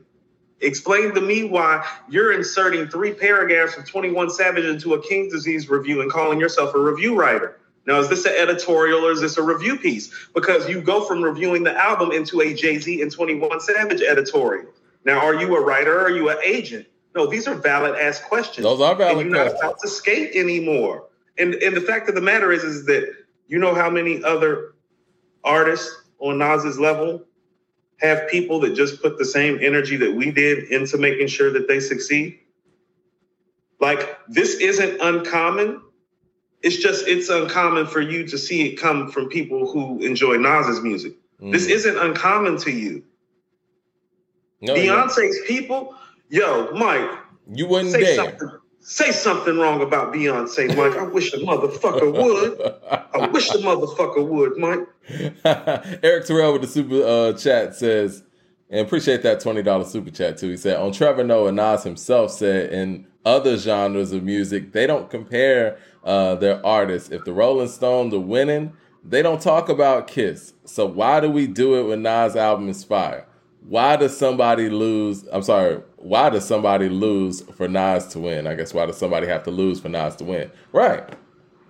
I mean, listen. At the end of the day, his rev- the album review should only be talking about the album. And if you're going to talk about any artist, it's got to be him. He's in no man's land. There's nobody to compare him to right now. Period. And honestly, too, throwing 21 Savage's bullshit in there, for lack of a better term, it's irrelevant. I want to use that. Term. He's You wanna know irrelevant. what? What he has to say about a legend that has accomplished this much in hip hop is irrelevant. Well, Mike, he's tagged. He's he's with Double XL or affiliated with as a writer. He's retweeting Jay Z bars from Dead Presidents in 2017. He's literally bringing up Jay Z when Jay Z has no placement whatsoever in here, unless you're talking about the bars on Thun. Unless you're talking specifically about the bars on Thun, has no placement in here. We're past reviewing the album because he's at the end. See, he ends it with his personal feelings. And his personal feelings is it's like, let me skew this a little bit to make sure the guy that I love the most, you know, remains in this conversation, remains on top. So I'm going to sneak his name in, and then I'm going to talk about what 21 said about Nas. You feel what I'm saying? And that's exactly what he did. It's a little And- hit piece ish, to be real. and, and, and no, they, see, this is what I mean. People have to understand this. Has the has a criminal get smarter and finds new ways, so do the police and the operations and the intel that come with it. It's a constant game, and so now they know that they can't do the illmatic thing, and so they're finding more passive ways to give you the bullshit. That's what all of this has really You're been about. That we need to get to the posting of the Grammy pictures. Okay, the 21 Savage comment. We're gonna talk about 21. It's about to be bad for him up on here. in Oh yeah, and what I noticed we about, to we about to talk about your ass without including Nas. How about that? you know what's interesting? I don't know if you read the Hip Hop DX review where they gave it a four point one, and I'm gonna go ahead and give some shine time to that inter- that No, no, no. reviewer as We- well. We, need to finish. We, I'm, I want to finish with Complex and fin- finish with my boy Pete right quick. Okay, yeah, First of all- finish with Pete. But what I was gonna say about that review though is the fact that I noticed that the term relevant was used a lot. Relevance and relevant. It's like, is that the new word to switch out for Illmatic? That's what I'm saying, Mike. You're paying attention? Yeah. Oh, look at that. Look at that. You see what they're trying to do? It's like, oh well, we can't bring up the old stuff, so let's bring up if he's still relevant since we can't talk about Illmatic. See? Yeah. Well, is he relevant if we can't talk about Illmatic then? See? See how a media person thinks is not a fan of his, that doesn't support the music that supports somebody else's agenda? What were you gonna say about Pete? Go ahead, finish up on Pete so we can get on to this DX and then get on the Savage. To quote the sample that we just got from Westside Gunn on Peppers, don't take this ass whooping personally. This is about hip hop. And so when you get your card pulled, you need to like, you know, take it like a man because too many people is like coming out and making it seem like, oh no, no, no, this is what you get, what you deserve. Like you said, you're gonna have to stand on it. So I just want you to stand on your words when I pull up on you and tag everybody involved and find out what you really think. Because I believe we did that before. People started deleting their Twitter accounts and like backpedaling, and it's like, no, no, no, no. Stand on, stand, stand on your two, and just say who you love. And Now I give it to Will Dukes. Will Dukes over there at um at Rolling Stone. He didn't back down. He responded. He told people thank you for uh, reading the article. Yada yada. And I, I I tweeted out to Will Dukes like, look, man, what's going on with the review, man? Where it's at? Where we at? How we looking? Oh no, no, no! I seen you asking for the review, Mike. it's very nice how you asked for the review. I don't See, think Mike, we're you were getting very, uh, you were very, um, you were very, um, what's the word? You and my grandfather were born around the same time in terms of like days. You're very pragmatic and like thoughtful, like he was. And I used to try to be that way, and I realized that like I wasn't like him, and that wasn't getting shit done for me. But this way does, and that's what's up. I was right? like, look, how's it going? How's it coming along, man? I'm, i just want to. No, no, no. It's very, it's very thoughtful of you. You know, Mad Max of the super chat says. um What's tonation variation? Uh, tired of these Oreos or other dudes talking about rap music. You want Nas to do a Young Thug impersonation? That's Fuck what I was trying to say when Cloud. he's like he doesn't really know what cadence is. Mike, I wanted to say it. It's like, oh, well, it sounds like you grew up on Future and Thug, and there's nothing against that because I'm from the A. It's just you may not know what cadence is really. Let me let me see shit. what the rest of the people have to say in the super chat because this is going to be interesting. Kendall Outlaw says, uh, "Looking for humor in a Nas album. When was Nas ever known to be funny? People will say anything for a reaction." uh, let's see what other super chats. Uh, Andrew Green with the super chat says, "Did y'all see Hit Boy's interview with uh, DJ Academic on Spotify? In my opinion, Academic did a good journalistic job. Hit Boy's backstory is inspiring. I did not see that, and I agree with you. I think when DJ Academic does his Spotify show, he actually does a really good job. I'm gonna check that out. um, we got some more super chats. Hit Boy. behind because uh, Hit Boy supported us. Oh, definitely. The rest of these motherfuckers was acting like we didn't exist, knowing that we existed. Well, shout out to Hit Boy, yes, man. The post yeah. was it was dope. Yeah. I mean, because again, people at uh, certain levels of notoriety they may see the show, but you know, they never acknowledge. And you know, Hit Boy didn't have to do that. We really appreciate that. Was a good look. Kendro Mc, um, Kendro says, laughing at all the Nas hate. Ha ha ha! Like Elliott Wilson's corny laugh. Not the Elliott Wilson laugh. Non Plus with the super chat says, instead of wasting energy on these lame reviewers, let's go stream KD3 and run up the numbers. Uh, they want to take the attention away from KD3. We can do all of that. We can set up another streaming party and we'll multiply the numbers and you can do it individually no, as well. Um, 36 Chambers says uh, there are four beat switches and cadence changes in Michael and Quincy. Fuck out of here uh, with that weak ass critique. Sounds like someone who doesn't get it or just didn't listen at all. Or is an agent, Mike. I can't say this name is uh, Awak. He says, uh, "What are your favorite Hit Boy beats? Not songs of, of the run. Mine are number one, Big Nas. Number two, The Cure. Three, Store Run, and four, Thun. What are some of your favorite Hit Boy beats from this run? Um, I probably have to go by album. If I'm going in reverse, I mean, the production jobs on Mike and Quincy and WTF SMH are just they're just stellar, Mike. They're yeah. otherworldly. That's the type of stuff top 10 all-time producers produce. Yeah. Those are the kind of records top 10 all-time producers produce. Records like that. So those two records come to mind. Mike, I love legit. I love legit when, too. When, when, when, I read that article and said non-anthemic hooks, I'm like, the second song is an anthemic hook. Yeah. And it's an inspirational one on top of that. He's actually talking about you maximizing your hustle if it's illegal and making it legitimate to, to all black homeowners. Mm-hmm. Throw out the lease once like this is what I'm saying. This is the guy that you want to trash. No, Mike. It's like he said on WTF SMH, and it might be verse of the year. In the community, providing jobs. Why would you come for me? Why you ain't proud of Nas? Yeah. Like that's really what we really need to be asking. Yeah. Think about it. That's my question for Agent 21 too. I mean, we're gonna get provided jobs. Why would you come for me? Why would you come for Nas? Think about all the other people that these people could be coming for. Why do they come for him? Because he speaks this black power shit. Did you just see the super chat from NDU Jams? He says, "Community no. love, providing jobs. Why would you try to come for me? Why you ain't proud of Nas?" Everybody's right. thinking the same thing. Mike, what was I playing when when I called you? Yeah, when you called me because yeah. I can't get it out my head. I'm like, yeah, like he's right.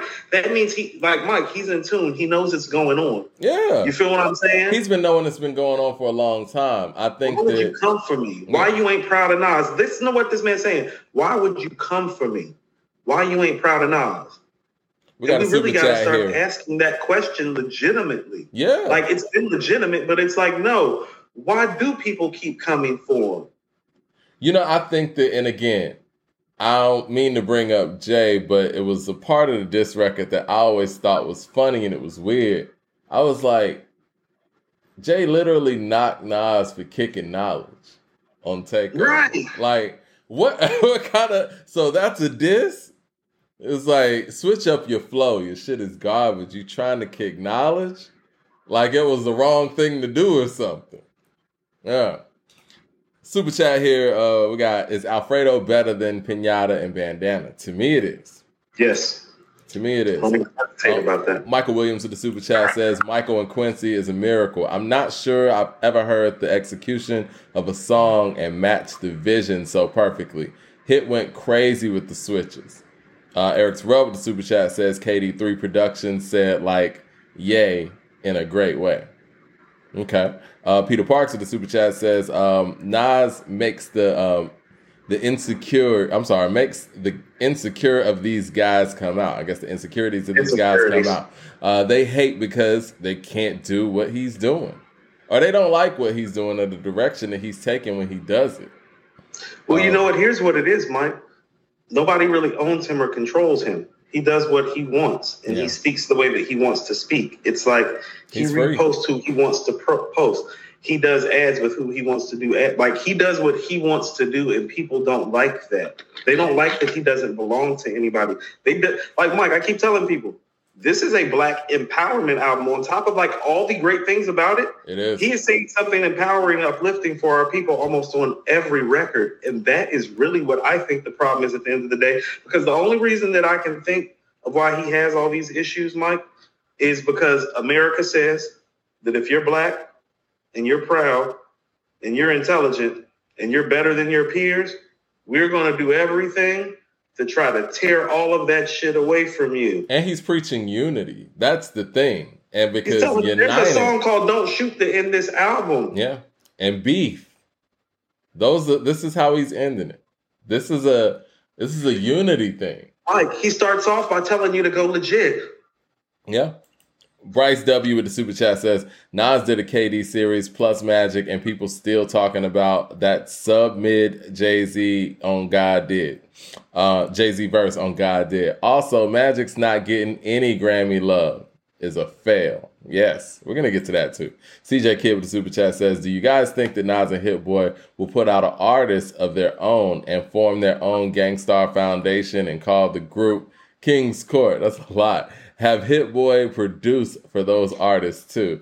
I think Hit Boy said in the interview with Ebro that you know he has a lot of stuff going on as far as producing for other artists, and Nas has a lot going on with a lot of his you know companies and film and so that sounds like more of the direction they're going. And when they come together as a unit, they make music. So Frank Wizard with the super chat says, uh, but brothers want trophies. Uh, they troll for clout. Rappers weird, weird flex, but okay. You ain't as uh, ill as you think. You just okay. King's disease. Andrew Green says, ironic. KD one bars. LOL. But brothers want trophies. They trove a cloud. Rappers weird, weird flex. But okay, y'all ain't as ill as you think. You just okay. Yeah. Jay Short is in the building. Says, sorry I'm late, fellas. Uh 10 4 Koofy hat. Yeah, I love the 10 4 Koofy time. Let's get it. He said, so Jay post those Grammys had nothing to do with Nas. It was to um to lend his legitimacy to those BS nominations they put out there today. They're not slick. Anytime that you do uh, add worth to an institution, yeah, you do credentialize them. I do think that Jay Z posting all of his Grammys did continue to validate the Grammys. I mean, how could it not? He was showing off his Grammys as an accomplishment. It's validation. But this is the same person that used to boycott the Grammys. Too. Exactly. Until you start winning them. Yeah. Uh, Brooklyn Kennedy with the super He chat. started doing what? until he start winning them. Buying. Oh, come on. Jay earned them, man. Which ones? I, uh, he has so many. It it'll take me a long Right. time. Uh, okay, Mike, you got very, very muffled when you were talking about those Grammys. We're just gonna go to the next conversation. Brooklyn Kennedy says one mic is the phrase used to moderate the room. Yeah. Uh, let's see. Yeah, it is actually. Uh, who was using one mic to moderate the room? Oh, the Twenty One Savage um thing. They were using one mic to actually moderate the room when people start Very talking. Yeah, it was like when a bunch of people start talking over each other, the host would be like, one mic, one mic. Funny, right? Uh, Blue Collar Hustle with the super chat says, uh, since y'all called out uh, none of the reviews mentioned Illmatic, or they own, since y'all called it out, none of the reviews mentioned Illmatic, or they do so to highlight Nas's longevity. Great job again, leading the way. Now, I did see in this complex review, he found a slick way of talking about a bar from Illmatic without mentioning Illmatic, and I thought that was intentional. When he was talking about the um, the buck that won, uh, that bought a bottle could have struck the lotto. Mhm. Yeah, so it was like he mentioned that bar without quoting in it, without saying where it was from either, and I thought that was intentional. Also, LP says, Really? "Nah, Coop. Yeah, he did it at the top of the review, I believe. He says, um, "You did it how you how it had to be done. Respect." Talking about going in on these people. Um, Jermaine Johnson with the super chat says, "Black Star show in NYC last night was phenomenal. Large Professor performed and Westside Gunn, No Fear of Time songs are even better performed live. I will say this, man. I want to say this on air, and I meant to put this in my notes. Black Star was incredible on SNL Saturday. Oh, they were. They were incredible on SNL Saturday. I haven't watched it yet. and just- and and Talib tore it down on uh, SNL They Saturday. did. Yeah, I'm gonna watch the whole show. I've been hearing about the Dave thing too, so I'm gonna watch everything. I'm, I might do that tonight. It was one of those things, though. I don't think that the audience knew what they were watching, though. You know what I'm saying? Like this shit was so raw, and they performed the two songs that I thought should have been singles anyway. Because obviously on this album there is no singles because nothing's really been released. What did they perform? Um, shit.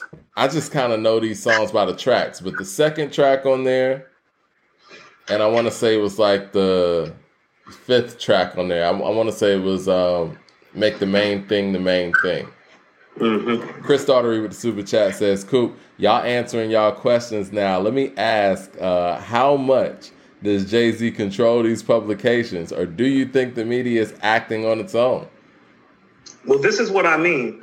When we act this way in his favor, people are like, y'all are on a crusade for Nas. It's like, no, we're just like literally the first people to consistently speak out because these publications are obviously uh, not um, They're biased. Fans of his message or belong uh, corporate corporation wise or money wise in bed with people who don't want to do business with Nas or his adversaries or his competition. And that's just the fact of the matter. That's why I'm saying it only we only we're only standing out, Mike, because everything literally is on the other side. It's a script. You know what I mean? Like everybody is Right. on script, and we're just acknowledging the fact that like if These there was some balance, Mike, it wouldn't we wouldn't be standing out. right, Right. The If fact that we're standing out is showing you the imbalance that's going on. That's why I keep Right. doing what I'm doing and we keep doing what we're doing. It's because it's like, well, you're still not being balanced. right. Jay Short with the super chat says A2H is the antithesis of complex, first of many battles.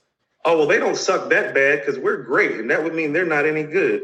I like They're- complex. They're I think they yeah, do a about to good say they're job. solid. Yeah, I mean they do a good job with their visual content, but when it comes to the actual music, though, I think they're more about You fashion. say they do a good job with their visual content. They do. They're more about they're more about sneakers and fashion and stuff like that Oh, than right. The, the, the music. ancillary things. They handle Yeah. the ancillary very well. Yes. They're kind of Yes. like they're kind of like MTV used to be with hip hop in the '90s, where it was like, yes. yeah, very much know? so. Very much so. Uh, JSN highlights. like you, you Huh? still like some MTV jams though. Yeah, yeah, yeah. MTV, Jam- but they ain't got no Bill Bellamy's over there. I don't think. JSN highlights with the super chat says my five favorite Nas songs in order. Verbal intercourse. It's not his song. Oh, is it songs or my five favorite Nas songs in order? You mean features. All right, verbal intercourse. He got more money, more murder, ether, project window, and it ain't hard to tell. I, I see where he went there.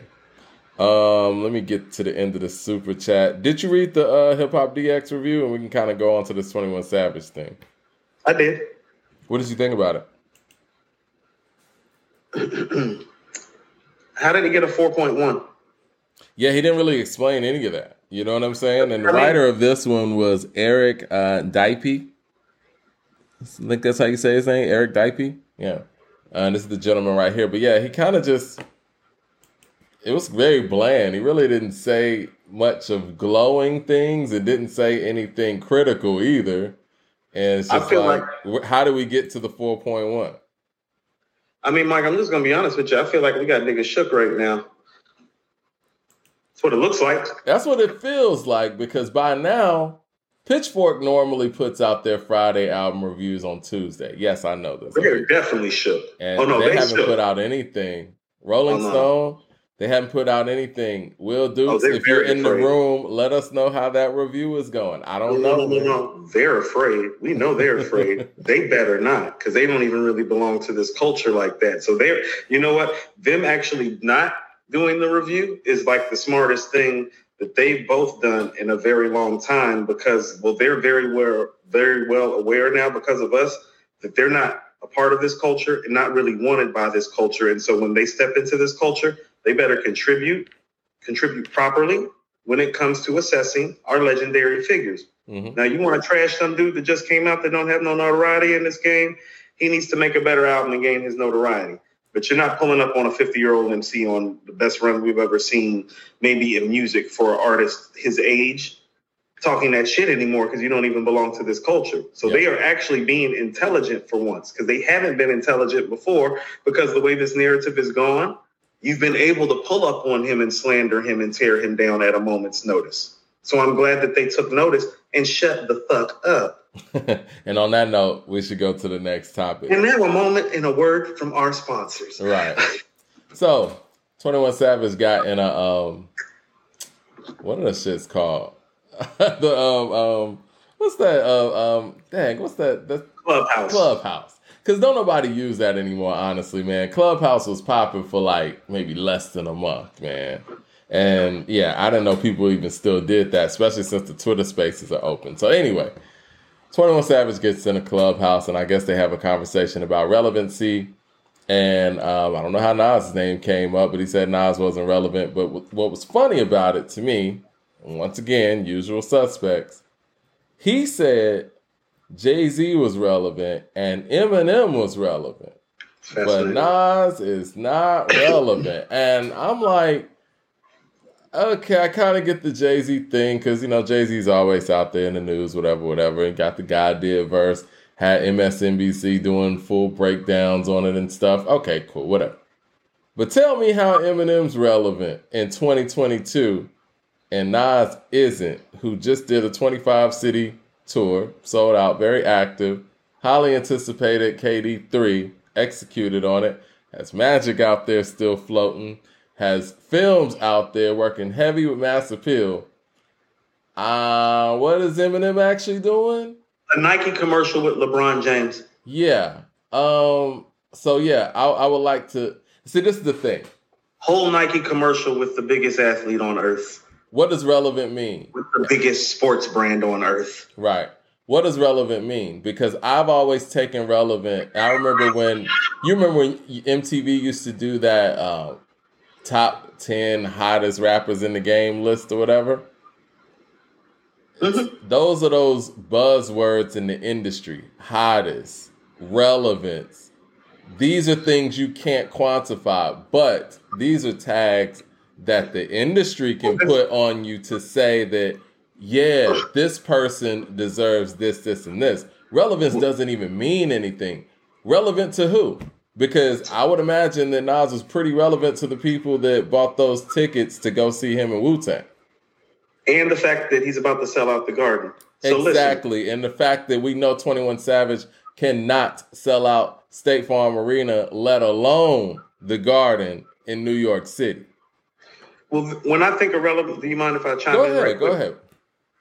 when I like to think of relevancy, Mike, I mean, and you know, we um we do editorial, we do rhetoric, we do conjecture, we do forecasting, we do broadcasting, we do reviews, but mostly it's about the music. Mm-hmm. And so when you want to talk about what's relevant, well, let's talk about what's relevant. I think on this album, Mike, before we get into the J and the M things, and let's talk about the artist that he said wasn't relevant. On this album that he just dropped last Friday, Mike, I see a potential seven singles on here. Mike, legit 30, hood to hood, reminisce. Mike, the serious interlude with Mario, you could play that shit on the Quiet Storm right now. It fit right on in.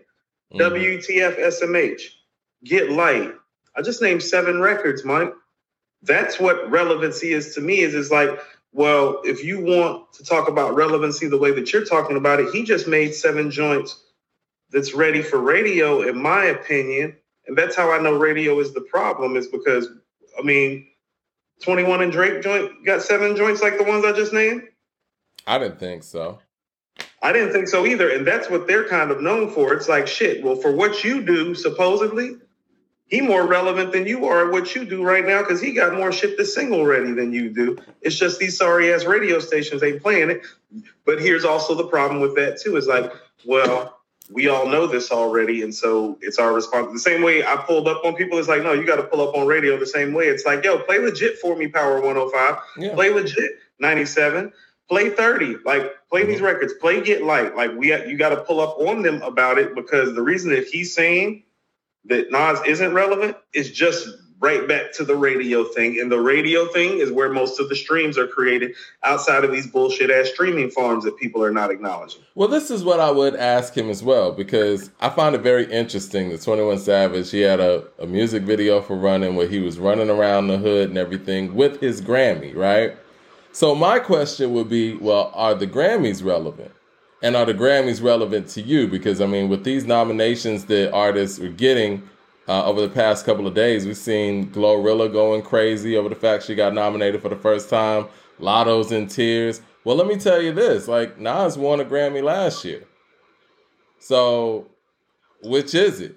And he performed at the Grammys this year. So I mean, how is that now? So are the Grammys irrelevant? I mean, because you running around the hood and shit passing everybody a Grammy, the one Grammy that you got, and you got it because J. Cole's on the song. Let's just be 100%. So which is it? I think people well, just be saying shit, man. Well, Mike, let's go ahead and get to the part because it's like, well, we don't got to talk about M and we don't got to talk about J. We don't got to talk about Nas either. Let's talk about this nigga because he looking like an agent out here and he from Atlanta. And so we just gonna go He's full not. He's from the UK. Right, right, right, right. But where he say he from? See, this is what I'm saying, He's and this is where UK, I'm gonna tell you where I got tight. I'm gonna and tell he you said exactly he was the where... best rapper from the UK too. He said that too. First of all, don't you ever say that again while Slick Rick existed. Like that's the dumbest shit I ever heard a UK rapper say. It's like I'm the best rapper come out the UK, Slick Rick. Even if you're a Doom fan, you should say Slick Rick. Like Slick Rick better than Doom. I don't care what you say. Like period. Well, both of them better than Twenty One Savage. Well, it's not a question of that. But here's where the agent should go. I'm gonna tell you, Mike. Remember when Wack was calling out 21 mm-hmm. and asking him about his paperwork and stuff and telling him that he might be the one that's responsible for all this shit that's going on down here that got brothers hemmed up? Wasn't that what he was alluding to? It was. Well, I'm gonna be honest with you. When I heard that, I ain't like the tone that Wack was taking with 21 initially, Mike. That's the Atlanta in me.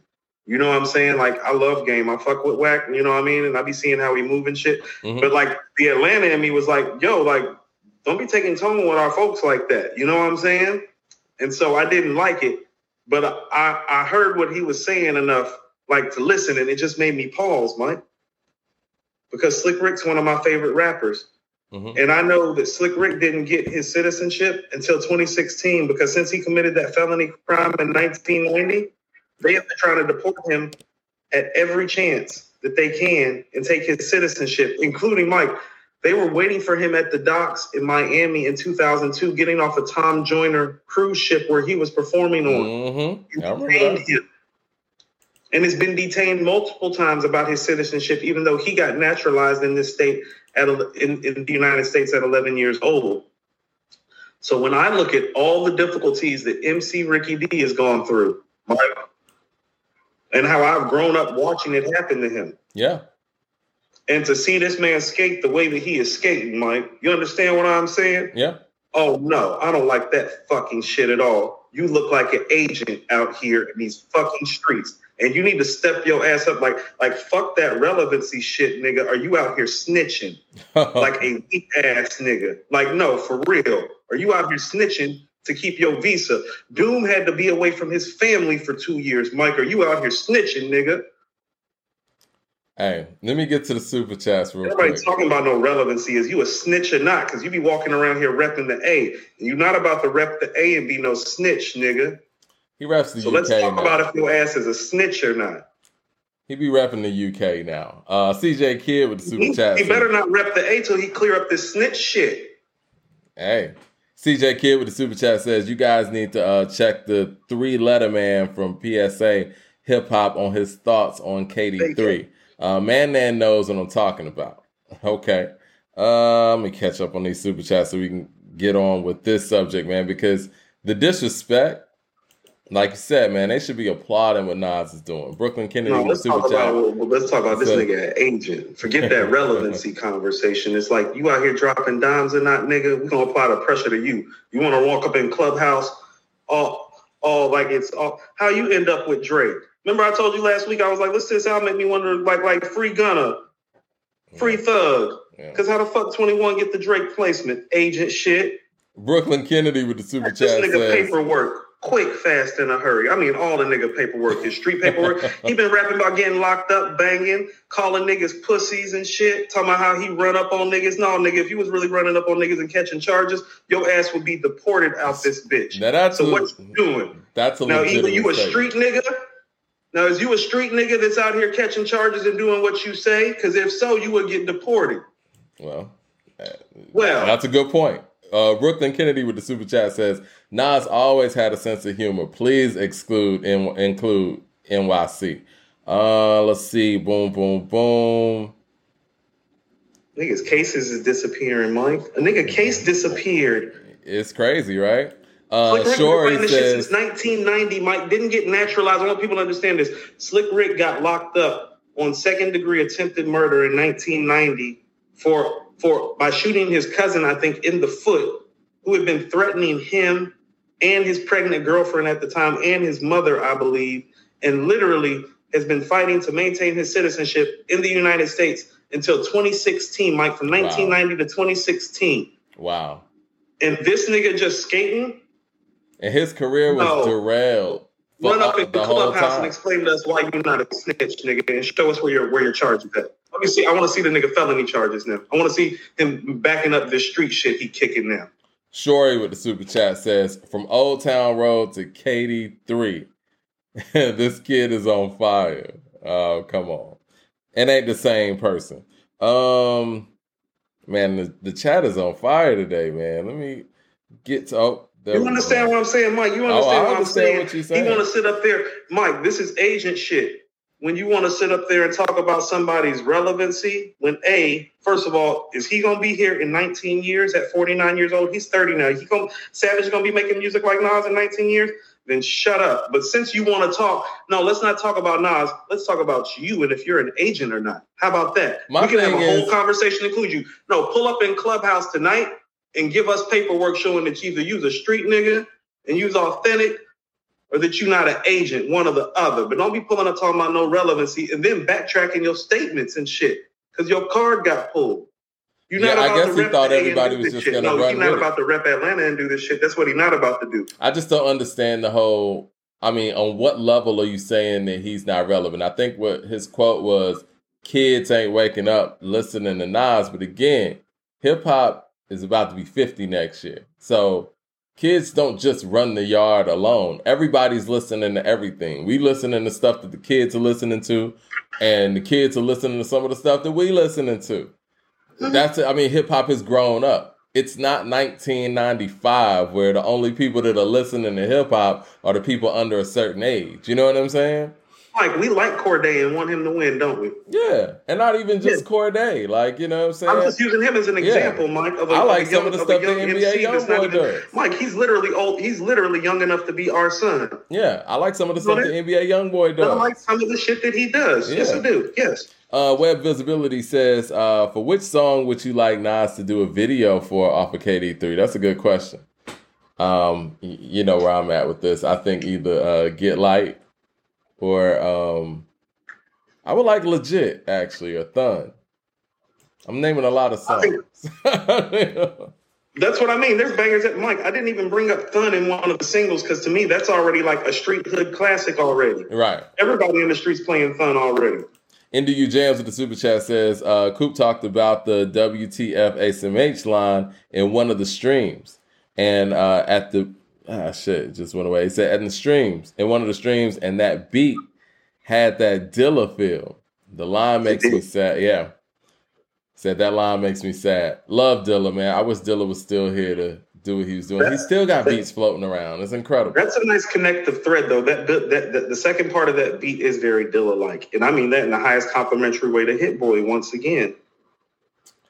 But yes, um, my thing is what I mean. I, when you, I, am a fan of like doing three or four singles right now and just flooding the market right now because of how shit's going. I say do legit, do Thun, do get light, and do thirty. You know what I'm saying? And just and just go for yours. But that's just how I how I am with shit though. KD says, "Can y'all actually go through all the Hov's Grammys one day and determine whether they were uh, deserved or not? Obviously not. Uh, would be great content. I think that all right. I'm gonna be fair. I'm sure he's been nominated. I think that okay, Beyonce's been nominated nine times this year, and I think that that made her tie with Jay Z as the most nominations of all time. I think both of them have 88 nominations all time or something. But I'm sure he has lost a lot of them that he should have won, and maybe won some that maybe he shouldn't have won. So it probably balances out. LP with the super chat. It's says, too much. It's too much Grammy talk coming up, going on too. Like, I, and and I know you're going to get into this diatribe momentarily, probably, Mike. But you pointed out something very, very succinct about the Rock and Roll Hall, Hall of Fame. They they started off getting this right, and for the most part, were getting it right. And so we need to have a conversation about them, but we also do need to give them some credence and some respect and say at least they were getting it right. Mike, the Grammys ain't never been getting it right. Never got it. And right. that's why and that's why somebody asked me on Twitter what it was. I was like, oh, that's just trophy case shit. As in like it matters only in the sense of like if you want to go see the trophy case one day when they're gone. Yeah. Like, but in but in the respects of the here and now and how this culture exists, they've never really done right by us or gotten it right. And it took a whole pandemic for them to have their best real rap category probably in like two decades. Yeah, because the mainstream people couldn't release. So it might have been 25 years since they had a rap category that was that good, like with legitimate right. albums that belong there, and they still missed a couple of steps. And they're just, and they're, it's just not like that. It's like, um, and now you want to know how it's not like that? How many Grammys do Prince and Michael Jackson have? I don't That's even know you, off the top. Not enough, Mike. That's what yeah. I'm saying. Like, think about this. Like, Lauryn Hill got more Grammys than Prince. Like, do you think that that makes sense? It doesn't make sense. Right. With all the work, and no disrespect to Lauryn, and but she got no one album. To Lauryn. Yeah. Lauryn will tell you she's not Prince though, Mike. But she got one album. She couldn't say she is. You know what I'm saying? But I'm just saying, like, she'd tell you, she'd be like, no, if I got five, that guy deserved 50. Yeah. LP with the right. super chat says, I think and she got more than five, if I'm not mistaken, Mike. I think she got a couple of ancillary Grammys, like Turn yeah, Your Lights Down Low or some of that other stuff. You know what I'm saying? LP says, I think that uh, Pitch and Rolling Stone are not gonna do a review. Yeah, we'll see. I don't think I they mean, are. You know, um, sometimes silence is golden, Mike. Sometimes you're better off, you know. Like I don't go places I'm not wanted. Shit. But see, this is my thing too when it comes to the media and the way the media is handling this 21 conversation. They're being very nice to him, right? And again, this is coming from somebody who likes some of 21's music. He knew what he was saying he understood what he was saying. And the thing is, you cannot be a Nas fan, and that's fine. But you can't sit here and deny the work that's been put in and what that person is currently doing. Say it's uh, uh, say he's not relevant to your circle, but to say he's just not relevant, period, and not being able to quantify that outside of the fact that kids ain't waking up listening to a 49 year old MC No, bro, that's not it. And and you didn't even qualify, and that's why I brought up Jay Z and Eminem. You didn't even qualify why you think they're relevant because kids ain't waking up listening to them. I know kids damn well ain't listening to Eminem when they wake up. Let's just be real, ain't nothing to listen to. It's what the ops do, Mike. That sounds like some Asian-y stuff where it's like, okay, are you sent out? Are you sent out here the week of the release? Are you sent out here the week of the release to go out there and put a term out there to be able to denigrate Nas with relevancy? No, you can't even do that. Back up. Back up. Why aren't you doing the clubhouse the week your album get released? Why are you doing it the week after when Nas' shit is on the docks? You get what I'm saying? Very agent like. Jay Short with a lot of chat. down here. there's a lot of information, Mike, down here that done made its way in the hands of people, and people want to know how and why. You feel what I'm saying? Yeah. And the legitimate like, questions. Legitimate like, questions. Oh, don't he, no, no, no. You want to talk about relevancy? No, no, no. Bring your ass out here on Front Street in front of us in Atlanta and explain to us why the fuck you free. Jay Short. some real shit. Jay Short with the super chat says, We relevancy. have to be 100. Relevant to them means a term commanding a white audience and attention from white institutions and publications. Mm-hmm. Sorry, Getting not sorry. a white man to slander another black man. Right. Agent. Mm. I want to see what people have to say about this because I think we're finally caught up on this part of the conversation. Um, man, y'all are going in. Mad Max. This is what I want to hear from. Behavior. I want to hear from Mad Max. He said, "Yak voice, bish, please." Nas is uh like eternally godson. Forever 21 is a savage that reeks of hatred. Could have gifted the past a, a future unity, but out eulogizes King disease, still uh, still purveying the community. Oh, he look, he gonna get the word, Mike. He ain't gonna be talking about no relevancy. He gonna be out here like, and he better not be quiet either, Mike, because I'm gonna tell you what, if he don't come out and talk and make himself well, well known, not to be an agent, oh, you really gonna see me ride, Mike. KD. So he better start speaking up and prove that he's not an agent. KD says the way 21's deportation what? case just disappeared is just like the T.I. gun case from back around the BET performance, I think around 2009. Very problematic. It's weird. People got questions. I think they're legitimate questions. Like you said, we've seen this in hip hop before from the same country. Um, you know, and Slick Rick has been battling this for literally 20 years. They do not play with that type of stuff. Um, Mike, CBS. It took him 26 years to get his paperwork. Yeah, and this is Slick Rick.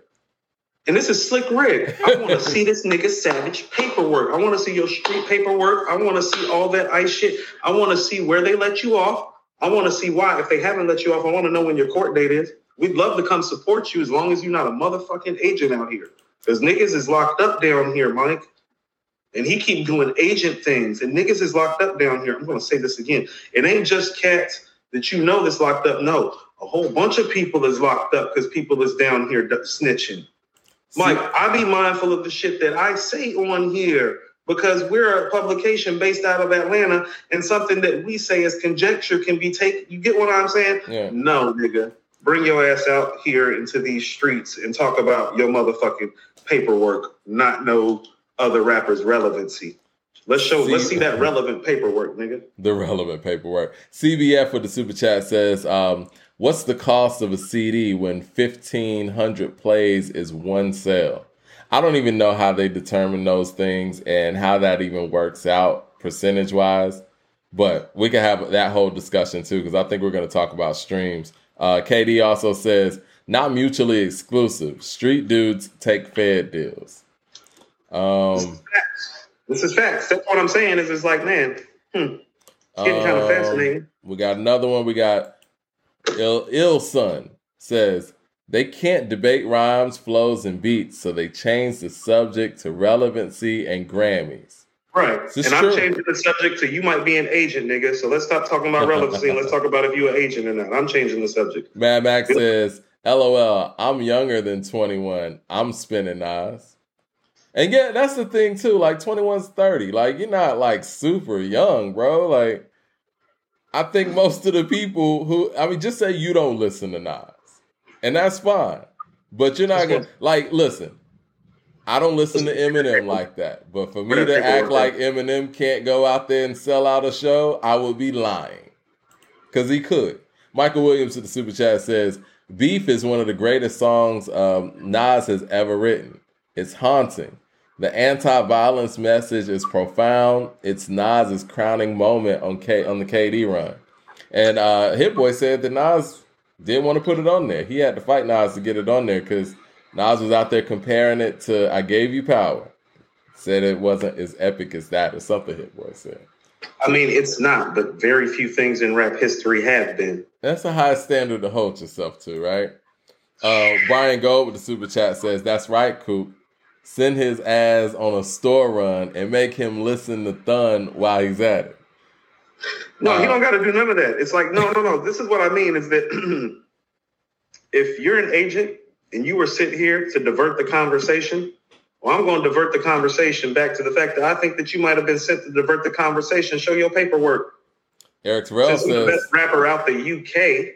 The greatest. On rap. God, Mike. Right. On God. Eric Terrell with the super chat says, Mike, I love when you talk about him. Well, you're gonna love my next segment. I got a doozy for that, you. Look, that, another word from our sponsor in transition. Okay. Last week, Eminem was inducted into the Rock and Roll Hall of Fame. We've been talking about this since it happened, uh, or at least since the nominees came out there, and I think Tribe was also nominated but didn't get in there.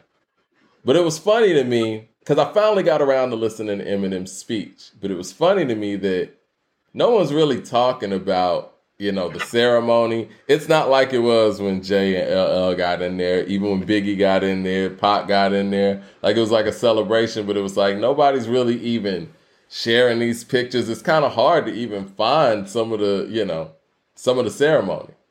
But anyway, I finally got to it start listening to it, and um, his speech was odd to me, Coop, because it literally felt like he went on Wikipedia and started listing a whole bunch of rappers and groups in alphabetical order. And it was weird. It was like, wait a minute. This is just like alphabetical order. Cause he started with two live crew, and I'm like, okay, yeah. And then it starts going down. It's like, He's just literally naming a bunch of. Uh, go ahead. I'm sorry.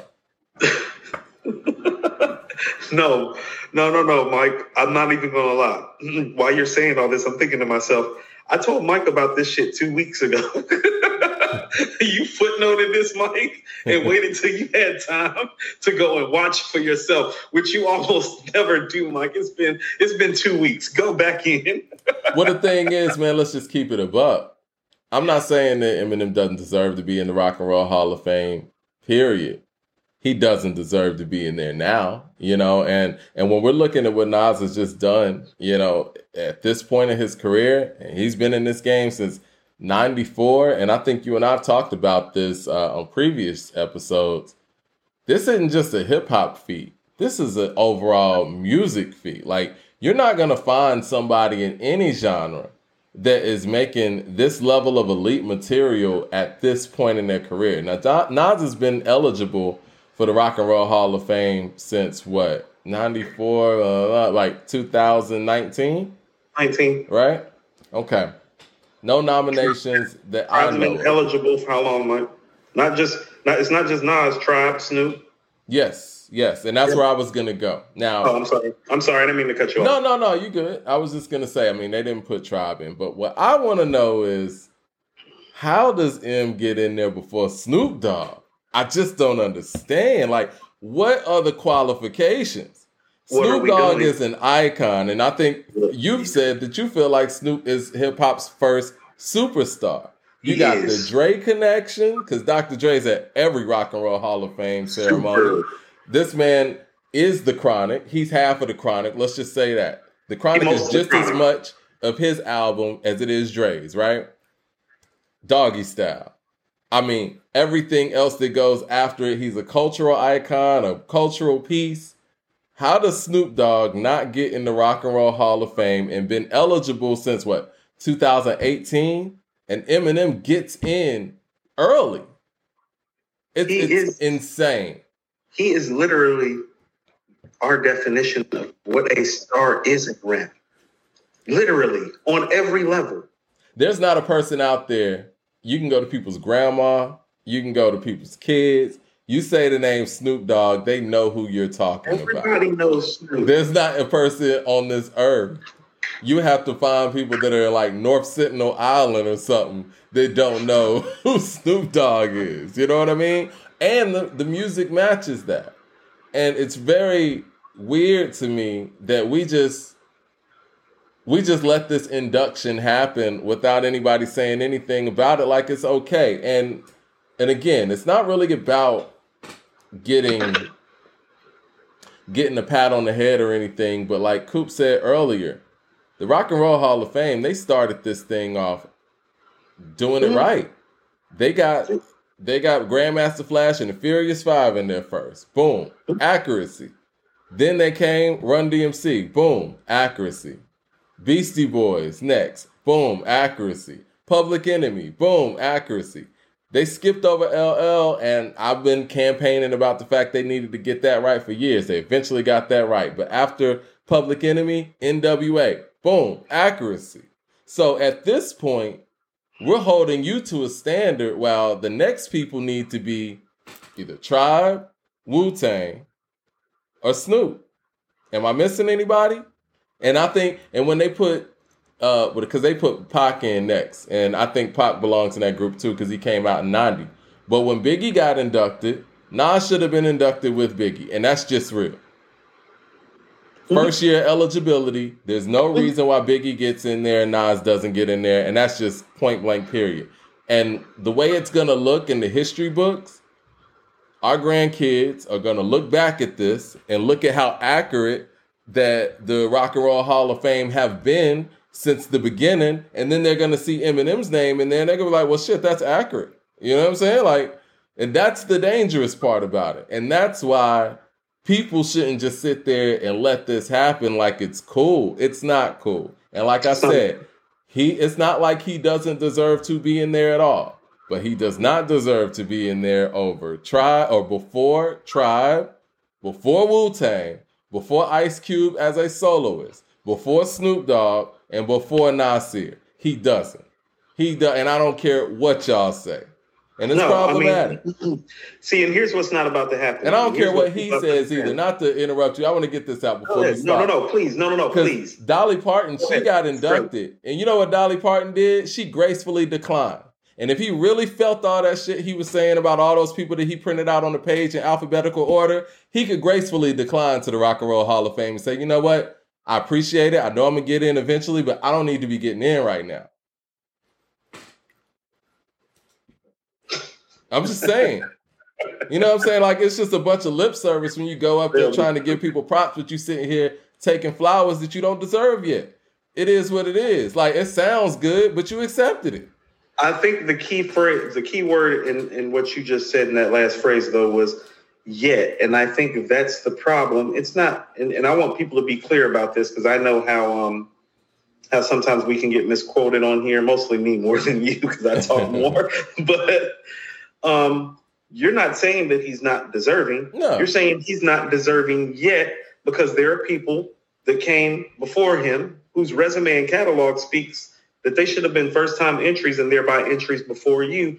And that is very accurate. And so, and that's why I was saying, I don't want you to rant this, uh, to, to, to call this a rant, because what you're really saying is, is that, well, you're not undeserving you just don't deserve to go in before these people. And Mike, we have evidence of that. We have the low end theory, yeah. Doggystyle, the chronic, deep cover, enter the Wu Tang, Illmatic. It was written. Like we have these things before you were even a thought in the hip hop sphere that these Way artists before. should be canonized that are Hall of Fame worthy for those contributions in addition to what they did after. And quite frankly, some strings got pulled for you to get bumped up to the line and you didn't wait your turn and it's wrong. You allowed it to happen, you know? Not and saying again, you're not deserving at some point, but yeah. the way that it's happening and who's getting put to the back and the way you're getting put to the front. And Mike, and this is what I mean. And so I'm going to circle back around on this right quick and then I'm going to let you have it because I know this is more your thing than mine too. No, no, you have a cool. for. No, no, no, no. Mike, are you surprised this happening? No. I'm never right, surprised. exactly. That's why when people was pulling up on me about the Kyrie stuff, I'm like, you surprised this happening? But that doesn't you make it all right. you know, you know, it's the same people controlling. Like, you get what I'm saying? Yeah. And so when people be like, "Oh, I'm surprised that happened," it's like, I'm sorry. Like, where have you been the last three or four hundred years? Like five hundred years? Like, I mean, would you like? Can I hand you a book or two that maybe might educate you on how things really work in this nation? But see, that's why I said what I said about Dolly Parton. She actually was able to gracefully decline. The ball was in his court to no, gracefully decline. Dolly. As a hip hop head and as a person who loves the culture in that way, as he says he does, which I believe, he had the ability to really just say, yo, I'm gonna wait, pass that down to Snoop Dogg. You know what I'm saying? Because really, without Snoop Dogg, I'm not here. Without Snoop's is, input on the chronic, I'm not here. Fair, but Dolly is also um, beloved in her genre like uh, Andrew and I on Mirror Music actually did a Dolly Parton song. It's from the "I Will Always Love You" album that Whitney Houston took. Mm-hmm. Oh, she got some banging shit on there, Mike. D- Dolly yeah. Fire. Yeah, but no, she is. She a legend. Yeah. No, no, no, she is. She's a legend. But but Andrew spoke when we were talking about Dolly about how beloved she is in her in in, in her sphere of community in her genre because of how she moves you get what I'm saying? Mm-hmm. And so mm-hmm. he's not Dolly. You know what I'm saying? He's not Dolly in terms of how he's revered in this sphere. And he has never been Dolly with him. Like he's never been somebody that's been a spokesperson for this. You get what I'm saying? Like Dolly's been a spokeswoman for her genre. For I mean, pretty much for women in general in a lot of ways too. You get what I'm saying? Mm-hmm. So he's not that. And so Dolly decline. Oh, Dolly can decline. Like she's gonna be queen forever, whether she accepts or decline. Yeah. You get what I'm saying? Like he doesn't have that. And so he can't afford to say no the way that she can respectfully. That I will give him. But I understand what you're saying. It's like, oh no, he's not Dolly.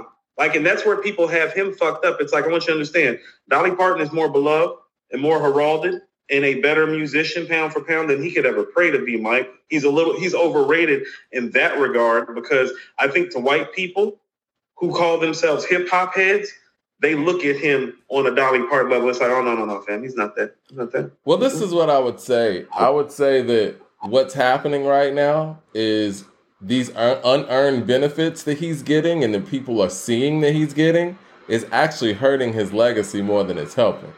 I think that if he were to sit there and be like and make a Jolene, grand... that's the song. That's the song. I'm sorry, Kaya David uh, just brought up the song. Jolene Kaya, that was yeah. the song that we covered on Mirror Music. I was like, yo, I hit Andrew up. I was like, yo, Andrew, I was like, this shit fire. Yeah.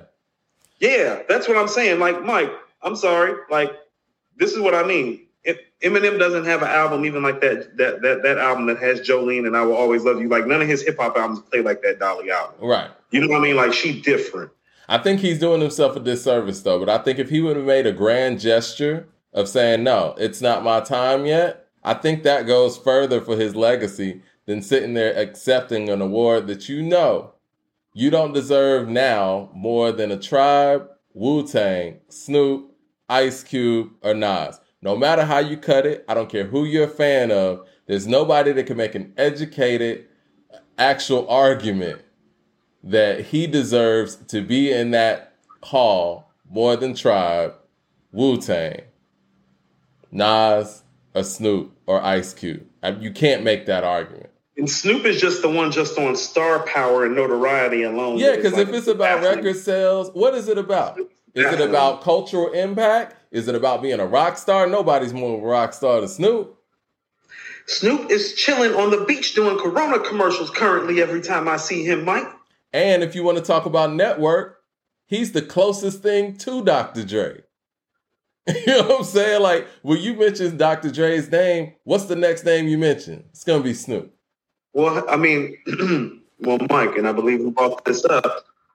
What does Dr. Dre's catalog look like when you take Snoop out of it? It's not the same, it's though. Not it? the same. It's not, not, the same. No, it's not. Rasha, uh, Raka Shah, excuse me, says Bob Marley never won a Grammy uh, uh, while alive. This is how I know the Grammys mean shit. By the way, congratulations on the 10,000 Thanks to A2HH, One Love. Yeah, appreciate that. We didn't even say that. Oh, yeah, we, we, didn't even say nothing. Yeah, shout yeah. out to us for getting the 10,000 subscribers. Yeah, shout out to you guys like for subscribing. Yeah, we appreciate all, all of y'all for following us on this journey. We're very blessed and fortunate. We got here in about 15 months, Mike. Yeah. Not bad. Not bad. Not bad for a startup coming out of Atlanta, Georgia, talking about this shit that started in the Mecca. Yeah, just talking about hip hop. We don't even play music. Uh, V Guns we about super to station here now, aren't we? Yeah, we're about these DJs are in so much trouble, Mike. They should have never gave niggas like us playlists and music. These right. motherfuckers ain't gonna have jobs in a couple years if I have my way about it. They better start rating, doing shit right, and playing the songs they supposed to play because we're about to. You can pull up on my station right. head, pull up on the recording the hip hop Stationhead, and we definitely like Mike. That little midday mix you did for our ten thousand subscribers, Mike. I was in the kitchen making myself lunch. I was jamming to the shit. You was calling me in. I was taking it off mute. I'm right here, Mike. that's great. nah, that's fun. V Guns with the super chat says uh, KD3 is straight fire, straight classic. Can't believe it's only projected to do 27,000 the first week. I don't believe those numbers, but you know, this is the thing. I do want to speak to those numbers really quickly. It and me and Coop were talking about this offline, and I've been saying this in previous show. It's always funny to me that the people that the mainstream media don't really love that much seem mm-hmm. to get these low numbers. Like, mm. I don't believe that the baby did the numbers they say he did. I don't believe that the game did the numbers that he said he did. Just off of the um, the Black Slim Shady alone, the fact that everybody listened to that song, and even if you don't like the record, and I know a lot of y'all didn't like the record, but you listened to it, right? How did it not actually chart? That's weird. It is. I don't know. I don't. I think that one thing that I guess I can conclude from this, maybe radio play and the fact that these mainstream radio stations are playing some of these artists over and over and over again, maybe that is what attributes to these streaming numbers on a high level because nothing else makes sense. I don't see how this album is projected to do 28,000 with the buzz that it has. You have everybody talking about this from the top to the bottom, whether so they we, like um, it maybe, or not. Um, you know? So I'm going to engage, engage in a little conjecture here because okay. I'm not sure how solid it is. But it appears to me, like you were saying, when you take somebody like the baby who was doing like over 100K, like 200 something K. Right. Okay. So let's just let's just cut it off and say he's doing 150K first week. Right? Right. And that 150K turns to 22K. Something's like, going on. First of all, there's a poison going on. To quote the most controversial and arguably one of the well, not not a question, but arguably the greatest rap group ever. Like people like Mike, the whole Public Enemy versus thing made me think it's like no, no, no, they're still in that conversation. Oh yeah. Um, and and to quote Public Enemy, you can't trust it. Uh, right. Because here's what's going on, and, and maybe I'm wrong, and a lot of this is just conversations with the plug. And when somebody hits me off with information, I like to do my own digging. I consider myself to be you know, somewhat intellectual and knowledgeable and able to process information. It appears to me that if you have a radio station like Hot 97, they are making a choice to not play somebody like the baby on a younger demographic scale or Nas. And let me tell you what that looks like in places like Alabama, Mississippi, in Tennessee, in Florida, in South Carolina for the baby, which were probably formerly hubs where he was getting a lot of airplay and a lot of love, Mike. Let's say in each one of those towns, in those cities, those major cities in those areas, like a Columbia, South Carolina, or Jackson, Mississippi, or Nashville, Tennessee, the baby was getting 1,500 spins a day. You know what I'm saying? Mm-hmm. And in that demographic market, about 2,500 people a day were listening and you do the math on that, and he's getting 5,000 streams a day off that one market. Right. And then you take Hot 97 and they cut his water off in those markets. Well, there you have it. You get what I'm saying? Right. And I mean, because even with Stationhead, right, that kind of opened my eyes to a lot. And the fact that on Station mm-hmm. Head, when we were doing our streaming party, for mm-hmm. every one of y'all that was in there, that counted for an individual stream for that song. So say we have 400 people in there. When I play Thun, that counts as 400 streams for that, right? So I'm sitting right. here thinking like, okay, well, How is that any different when it comes to mainstream radio? And the fact that they're playing people like Lil Baby over and over and over, that has to count to the streams. Not to mention the syndicated radio shows, right? So what about those radio shows like Power 105's Breakfast Club or whatever that is in like I don't know how many markets there, and they got to be in like at least like 30 markets. So just with that alone, that's adding to these inflated streaming numbers that make certain people's first weeks look crazy on one end and make other people's first weeks look crazy on the other end. I don't know if it's a clear indicator.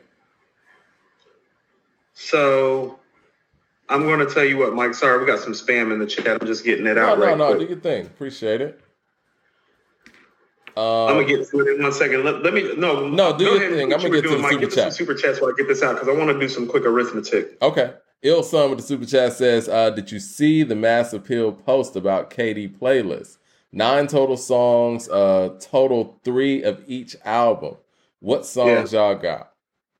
Mm. I was thinking about doing one. It has to be done by nine o'clock tonight. Ah, got to do Yeah. one of those.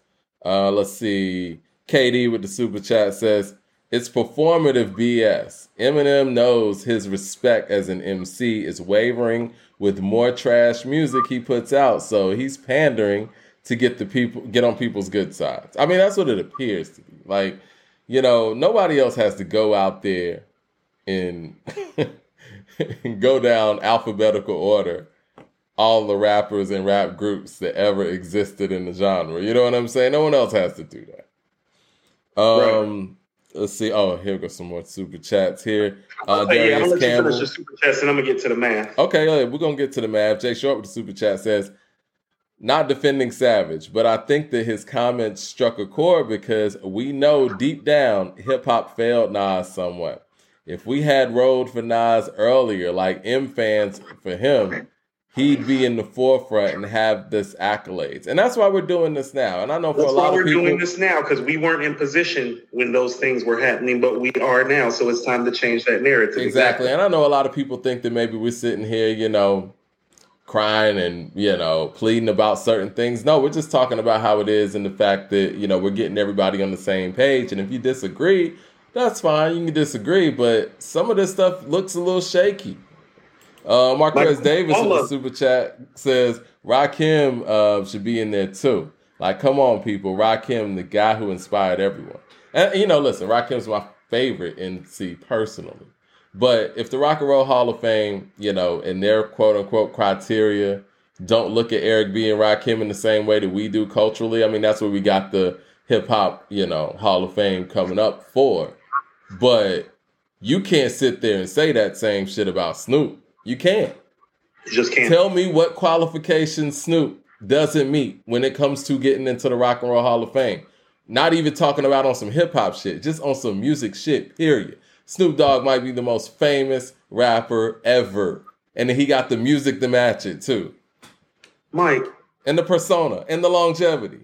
You understand between the Chronic and Doggystyle in the early '90s, that's almost 10 million records sold. Like in a time when niggas was struggling to do platinum, Yeah. like literally struggling to get to a million. Like if you got to a million, you were a gangster and a legend. And this nigga is doing four on the Chronic and five on Doggystyle. he was doing numbers before anybody was doing numbers. I mean, he was doing numbers that exceeded what the Beastie Boys was doing, and he did it on some gangster shit, not on some crossover singy song shit. Not you know, no knock to that, but I'm just I saying mean, that just shows you the I strength. this, Mike. I'm pretty certain you can go pull up LL's albums before Doggystyle came out, and the record sales on all of those albums is about equal to what Doggystyle sold. I don't think niggas understand. Not to mention the Chronic too. I mean, Mike, those let's two just- records made Death Row Records. Like, if we look at Death Row Records catalog or discography, no excuse me, the there's only like five or six albums really. Like that Right. whole movement is the Chronic and Doggystyle, and then you got All Eyez on Me to finish it off. and you got Dogg Food in the middle. Yeah, you know what I'm saying. Yeah. You know, I mean, to be honest with you, almost all of their greatest hits is literally "Murder Was the Case" soundtrack, "The Chronic," Doggy Style, Dogg Food, All Eyez on Me, yeah, Makaveli, NSYNC. yeah, it's it. Jay Short with the super chat says, uh, "Would love to see you prove. Uh, I'm sorry. Would love to see you prove together the original I Am for the anniversary. I guess pull together and play it on the Stationhead. Now that, now that with I'm with that. I'm, I'm with a little 25th I Am anniversary celebration, a little bar seminar for I Am. Well, we would have yeah. to pull together. I mean, is all that stuff out on streaming platforms though? That's the thing. Does it have to be on streaming platforms to play I on station? It does, yeah. That's the problem. We might have to do that on a Patreon or something where we could pull from anything. So, hmm. Okay, that's fascinating. Mad. Max with the super chat says, um, Shit, why is this sitting here? My bad. Mad Max says labels pump up artists um, with fake streams. Cole's been saying uh, been saying they do that a lot behind the scenes. Only time I'm a reference 21. yeah, I mean it is what it is. I mean, not to mention the stream farms and all of that stuff. And I think that the radio stations are piling on top of these actual stream numbers. But I don't think that this quote unquote number is a reflection of what's going on out there as far as people's interest in um, as it concerns to KD3. I don't. See, but this is what I mean. So let's just take something like let's take the baby, and the baby drops a single, Mike. Mm-hmm. Okay, and the platform that he's on is used to getting four thousand streams based on the people month a day. And like you said, it's in a platform like a Hot 97 where it's in like 32 of the major markets. Mm-hmm. Well, Mike, it's a big just, cut. Just, if he can get 4,000 streams in 32 cities, Mike, that's 128,000 streams a day. Yeah. That's somebody just pressing a button. Like literally, if you and I were in a Stationhead, um, you know, session or whatever, uh, broadcast, and we let's say had like 40,000 people in there. And we're sitting here going through this playlist and these people are getting 40,000 streams every time we hit whatever, whatever. If this one artist pissed us off and we said, nah, not playing him, not playing him, because you know they be playing these artists like 20 times a day. Like every time you turn on the radio, and I rarely turn on the radio. But whenever you do turn on the radio, it be the same songs on. That's what's happening here. That's why these numbers are so inflated.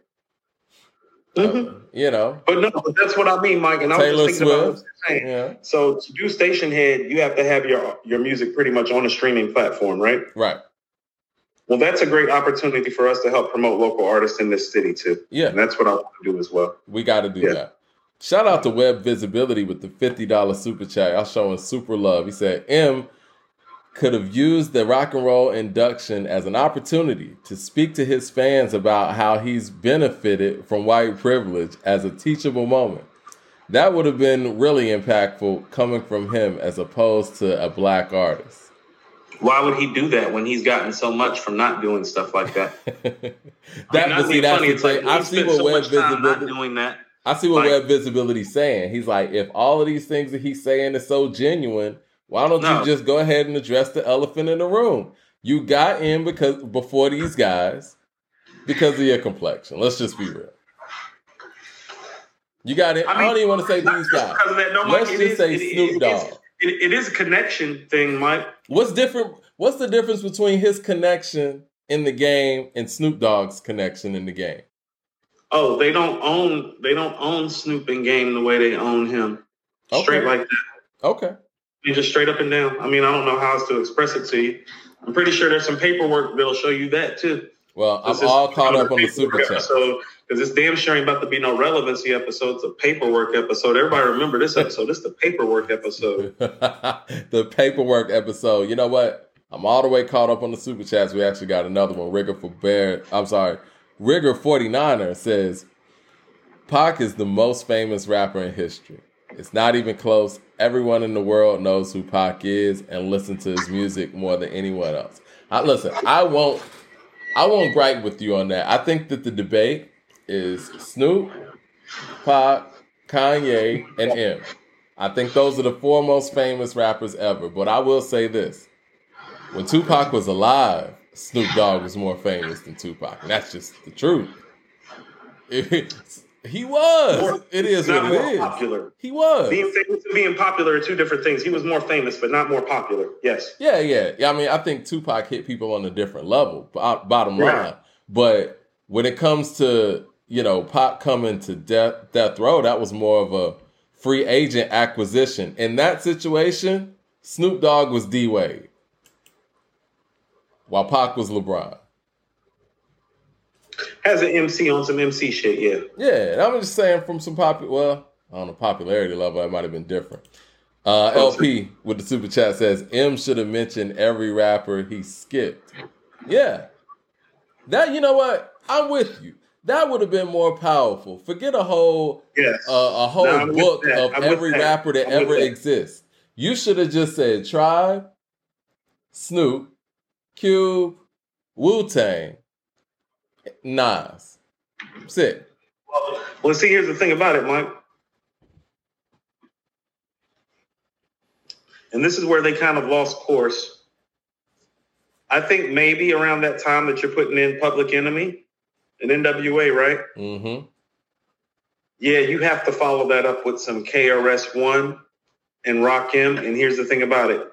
See, now you're getting into a little bit too much pro blackness for them. They don't mind offsetting NWA with Public Enemy, You're right. but you got to start doing KRS One and Rakim. Well, especially since Grandmaster Flash and You the know, Furious Five. Asiatic, nobody's equal. Like the shit that these dudes kicking is positive and different.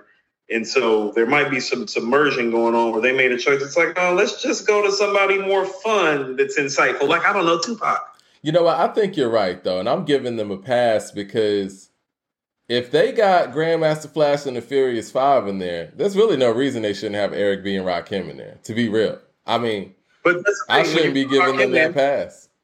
But when you put, you when, but when the God in, KRS, hmm Kane, G Rap, Slick Rick, now you got to be on some rap shit, Mike. Yeah, And they didn't want to be on no rap shit. They wanted to be on some notoriety shit. they had to change course because they started it from a foundational, you know, section, but No, but do you have to Yeah. understand those foundational sections, Mike, were some of the people who moved the records and moved the meter too. Mhm. Beasties, Run Yeah. DMC, Public Enemy, NWA. Those are all platinum groups, Mike. impact is heavy. Beastie's impact is heavy. We don't talk about Beastie Beasties sidebar. enough. You, you and I had a Beastie sidebar back in conversation. We're like, man, I love those guys. I have no problem with them Oh, no, contributing no. to the culture. Don't you ever say that I'm such and such about people. I love Beastie. No, listen. NWA's early sound. NWA's early sound is straight Beasties. It is what Yeah, it straight, is. straight Rick Rubin. Yeah. And I didn't even talk about that from a rapping standpoint. The flow, the cadence, the way that Oh, Ice Cube was writing for Eazy, and the way Ice Cube he was even was delivering on some of their early stuff was very Beastie influence. When you listen to Eight Ball, that's like a black version of Brass Monkey. Is what it is. Right. You know right. what I'm saying? So the Beasties, their influence is heavy. Not to mention that MCA actually is the person that found LL and called him up and brought him to Rick Rubin. So yeah, I have no problem with the Beasties. I'm a Jockin' huge Mike fan, D anyway. to my dismay. Oh yeah, and of course the whole Mike D thing. Shit. right. Jermaine Young with the super chat. Yeah, I have no problem. Shout out to the real Mike D if you want to say it like that. Jermaine Young with the super chat says KD3 is uh, currently at a 93 on Metacritic. Its highest rating of a hip hop album this year, and the second highest rating overall behind the Beatles. Wow. Well, we'll see how it continues on. I think how many people have rated it at this point? I like Metacritic because I like the fact that everybody kind of gets to go in and collectively, you know, have their rating system because See, they that's take it why from all the major what I mean. I like Metacritic, but you have to understand when you include in Metacritic, you're including people that aren't as uh, informational and observational and knowledgeable about our culture. Well, I thought that they just took all of the um the averages of the major publications that write a Right. review or something. But that would Yeah. be Pitchfork and Rolling Stone right. and Fader getting included in all those things. It's very problematic. LP says fat coop. An OutKast, boy, all you got to do is to throw OutKast on an album, though they'll give it a 90. See, that's the thing. OutKast caters to so many that their Mhm. ratings are out of this world. You know what I'm saying? Because everybody fucks with this shit. It's bombs over Baghdad. Right. LP with the super chat says Fat Coop, Run DMC, uh, NWA, Beasties, EP, uh, I'm sorry, E- Public Enemy. Had rock influence. KRS One and Rakim was straight rap and funk. They wasn't trying to honor that. Hmm. They went on the rush. That's what I'm saying. Speaking of honors, we can get to our last segment because we're all caught up with the super chats and whatnot. You hear about the fact that the Grammys have rolled out their nominees? Are you excited about that? I never am. This is no different. All right, well, this is what happened. Off my lawn. Kendrick Lamar gets the most no- uh, is the most nominated male artist at the Grammys with eight nominations, and Beyonce is the most nominated female artist with nine nominations. What say So you about here this? making mid. So people out here making mid get nominated the most is what you just told me. It seems like, and I say this respectfully because I'm a fan of both of these artists. It seems like these artists just had to put out an album and they got nominations. That's what I'm saying. That's exactly what I just heard. They're nominating people and not the music. Sounds like. They're like, That's what it looks like, like. we'd like to thank you both. We'd like to thank you both for coming back off hiatus. Yeah, these Grammy lackluster, lackluster Didn't you tell me that the Heart Part Five got nominated like three times or something? I think so. Hold on, let me see. I think the Heart Part People Five. stop. Like Mike, you know, we already had a crack cocaine epidemic. Are people back on crack again? It's like like you can't just like do cocaine and like like can these Hollywood people like not just do cocaine? Are they back on crack? Well, here's the category you're talking things that about. cocaine does. Best rap song nominees are Churchill Down, Jack Harlow featuring Drake, God Did, uh, DJ Khaled featuring Rick Ross, Lil Wayne, Jay Z, John Legend, Fridayy. The Heart Part 5, Kendrick Lamar. Pushin' P, Gunna Future, and Young Thug. And Wait For You, Future featuring Drake and Tems. Who do you think is going to win that? Um, The only good song on there is Pushin' P, so Pushin' P should win. I hope And Pushin' Free P's win. Free Thug, so we don't have agents working with Drake again. you know what? I like the future song, but I don't feel like that's a rap song, really. You know, I don't feel like any of those songs are good except for Pushin' P. I'm gonna pick the good song. I think that the future song is good. You don't like Wait for You? Wait for You's dope. I mean, it plays on the radio all the time, but I don't think it's a rap song like that. Pushin' P is the only rap song that I think deserves it. I know a lot of people are gonna say God did, but I feel like God did had a hot week and just kind of went away. Churchill down, you know, I, I'm gonna get on my Jack Harlow statements in a minute, but that got no play. And the Heart Part Five was hot for like two days, guys. And so, The- you know so what we're left with about- you know what the best part about the Heart Part Five is? what's that? It didn't get watered down in the midst of all that other mid on his album. At least it got to separate itself and get some shine. Yeah. Because the rest of it's a mid. And it's not Grammy worthy, Mike. That song's not like that, Mike. Well, the thing is, for them records to are like that. For them to actually take the Heart Part Five and nominate it a few times, that You know, lets you know how good. that lets you know how weak the album is. Lets you know the I, I good. hate to say it like that, but you know, It's not good. Why are people like keep running for it or ducking from it? Like Kendrick ain't about to like pop up and bang on us for saying it. He know it's not good too, or he wouldn't be talking about making another album so fast for the first time in his goddamn career. He knows it's not good too. I think this further validates the things that you've been saying about this album, you know, since it pretty much came out. They- he puts out, a, I mean, it's the Heart Part 5, so he puts out a heart every time. They have never been nominated for Grammys. And it's not like this one is just much better than the rest of them or whatever. It it lasted for like a couple of days. And they couldn't find anything to justifiably the only other song they could have justifiably put out there was the song with Kodak. And they don't want to give Kodak no Grammys. They don't. they don't want to give Kodak no Grammys. Ain't no When telling what Kodak can say up there. No, when you talk about an album, And shout out to to talk about- Kodak too for standing up for Nas against this nonsense. yeah, yeah, I saw that. I told you we like Kodak. We fuck with Kodak. Kodak, another Heavy. one of them young dudes that I like that I support. Look here. When we have to talk about how good the visual aid is, Mike, or how great the writing is. What do I keep on saying? People people just don't listen. It's like, no, when you have to use those things to describe music, that means the music isn't there. Well, you know, he debuted at number one. Had did you see the video? It's like, yeah, I saw the video. did you hear the song? we getting some thumbs down. They man, they hate when we talk about Kendrick. Marquez Davis. You want to know what? I give that album some thumbs down. It won't be making no top ten. It, Mike, Mike, right now, when I look at our albums of the year, don't be expecting to see no Kendrick on the list. That shit is not good. For the Kendrick fans out there, do y'all really feel like he deserved eight nominations at any award show? Forget the Grammys. And, and let's just be real, guys the Grammys is really on some crossover, watered down music stuff. Do you think any of the material on this album fits the decorum for what you're used to seeing at this award show to be nominated eight times? Do look, hey, really look here. I'm gonna tell you what. Mike, when I first started talking to the plug six weeks ago, she told me the Grammys was going to be fucked up for real music. yeah. Marquez Davis with the super chat says they take all the average uh, Metacritics. Uh, they take all the averages in Metacritic. Nas has six reviews so far, hundreds, ninety three overall. Um, like the eight highest rap album. Um, let's see. Rigger 49er says, I know people in the hood still listen to Pac more than Snoop.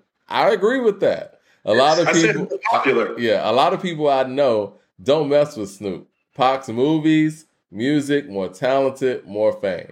Okay. Like, how about this? Like, I'm like, with that. I'm okay with that. Funny. Like, I'm not being funny, Mike. Like, Steph Curry's a better player than Dame Lillard, right? Yeah. Yeah, but in the neighborhood, Mike. you feel me? Yeah. Like, like that's what I'm saying. In the neighborhood, that play is different. You feel what I'm saying? Yeah, I feel you. Jay right. Short with the super chat says, uh, "When you mention Two Live Crew as an influence, we know you faking and pandering. They were a, they were a novelty act. Heads wasn't checking for them like that. Two Live Crew is an interesting situation, man. When people talk about the greatest rap groups of all time, it's like how do how do I and how can I rate them? You know, because it's not like they rapped rap it's more of an impact conversation, and it's all based on impact for the most part.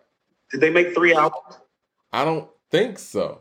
Yeah, I think they only made two, Mike. You got to at least make three to get in the convo, and then three ain't gonna hold you long in the convo. Because it's like, do you want to put Two Live Crew over Goodie Mob or something? Because that just it just doesn't feel right to do stuff like that. I'll say that. See, and now we have to be mindful. It's like, well, if we want to put Two Live Crew up high, what type of messages are we sending when there is a Goodie Mob that made something socially impactful? Or a brand Nubian? Do you want to put Two Live Crew over brand Nubian? Like, no, I do not. It just doesn't feel right. Well, they're not better than Brand Nubian either. No, I'm not a big Puba fan, and I'll say that. But Sadat X, Lord Jamar, Puba, I don't know. That's nice. Oh no, Puba's crazy with it. Matt Max of the Super Chat says, Whack Harlow being nominated is wild, and K. Dot Rich Spirit video, he needs to learn how to dance. He is embarrassing with the moves. Did you see um, the video he put out? Yeah, I saw it. Mm, nothing to talk about. I mean, it's Mike. It's late. The song's not good. The album's not good. I'm tired of people trying to force this album on me and tell me that it's good. Every time I ask, like, how about this? the plug told me something about Nas. Nas will ask you, like, if you roll up on Nas, like as a fan, and like ask Nas, you know what I'm saying? Be like, what did I say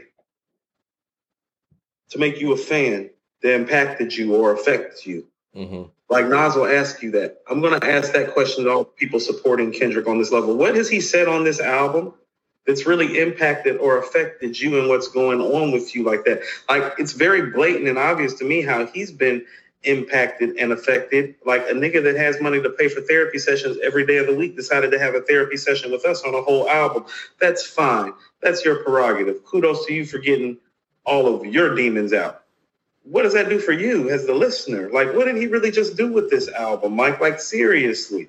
Like, because I don't have to sit up there and get all big, bold, and boisterous or even use big words. Like, what did he really do with this album? Where did he take our culture? Where did he take you? What journey is he going on where you're experiencing with him and you're saying, like, damn, I can relate? Because Tupac does that.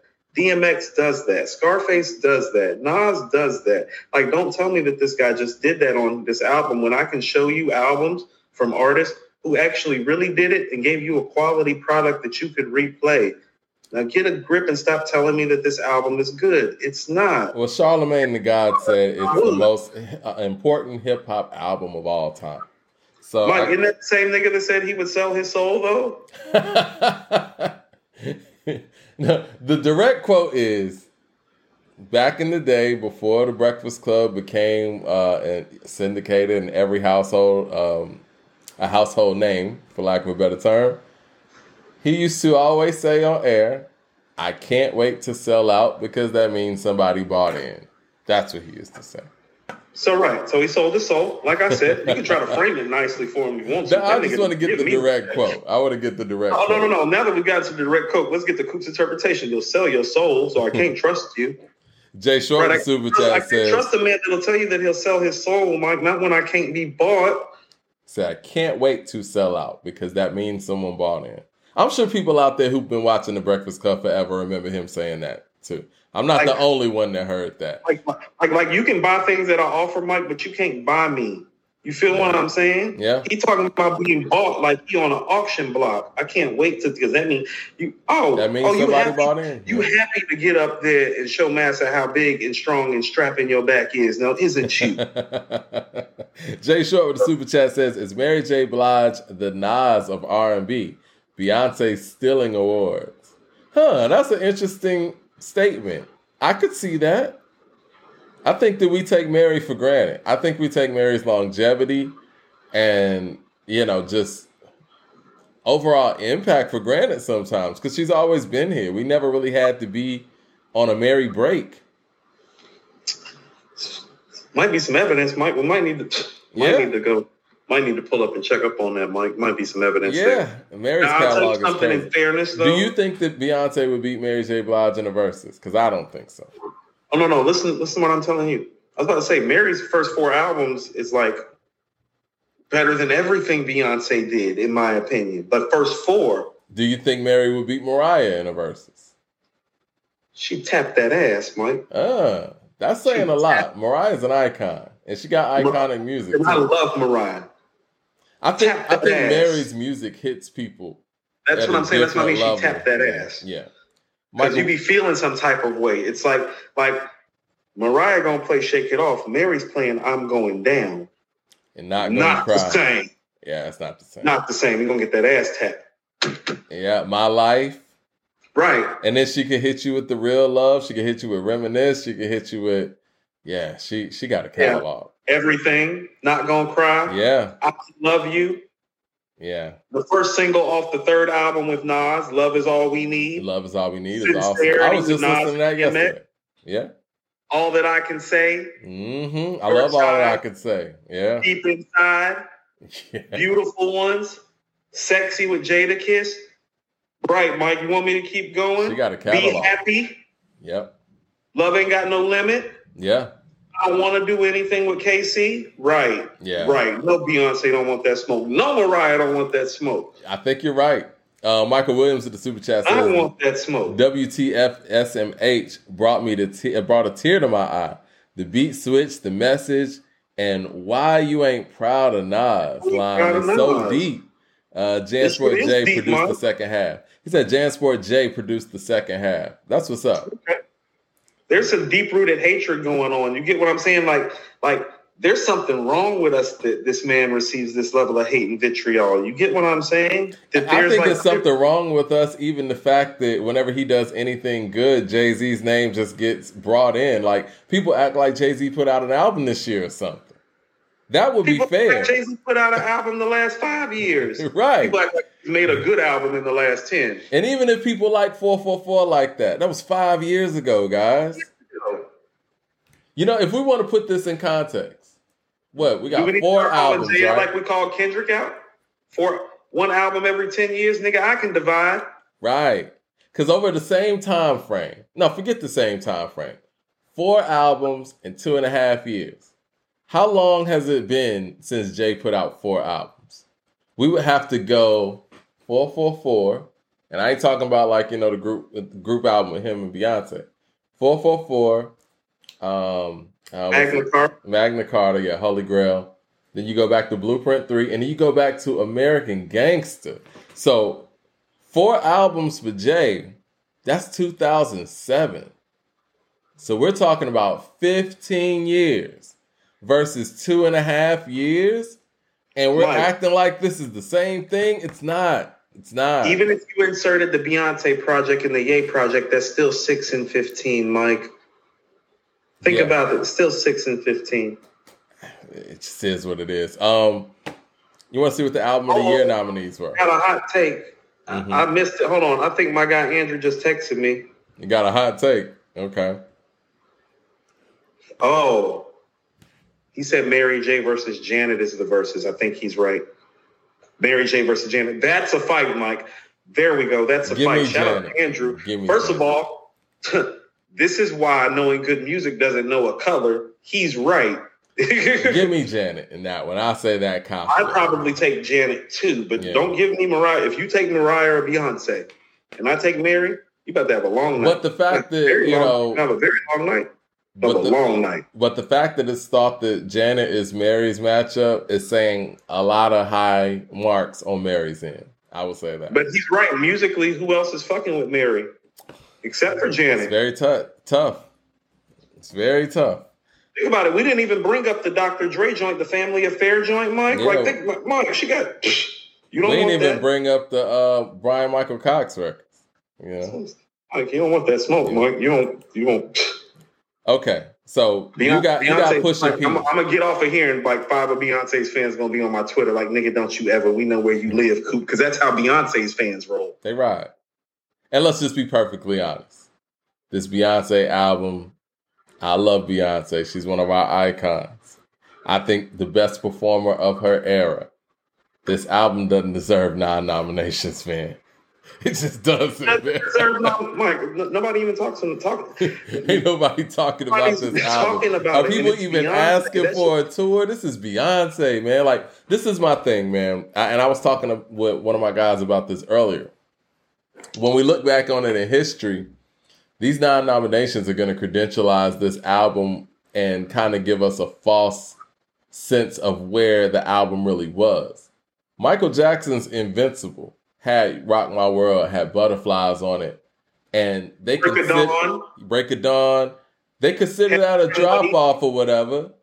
But did they even nominate Michael for anything on Invincible?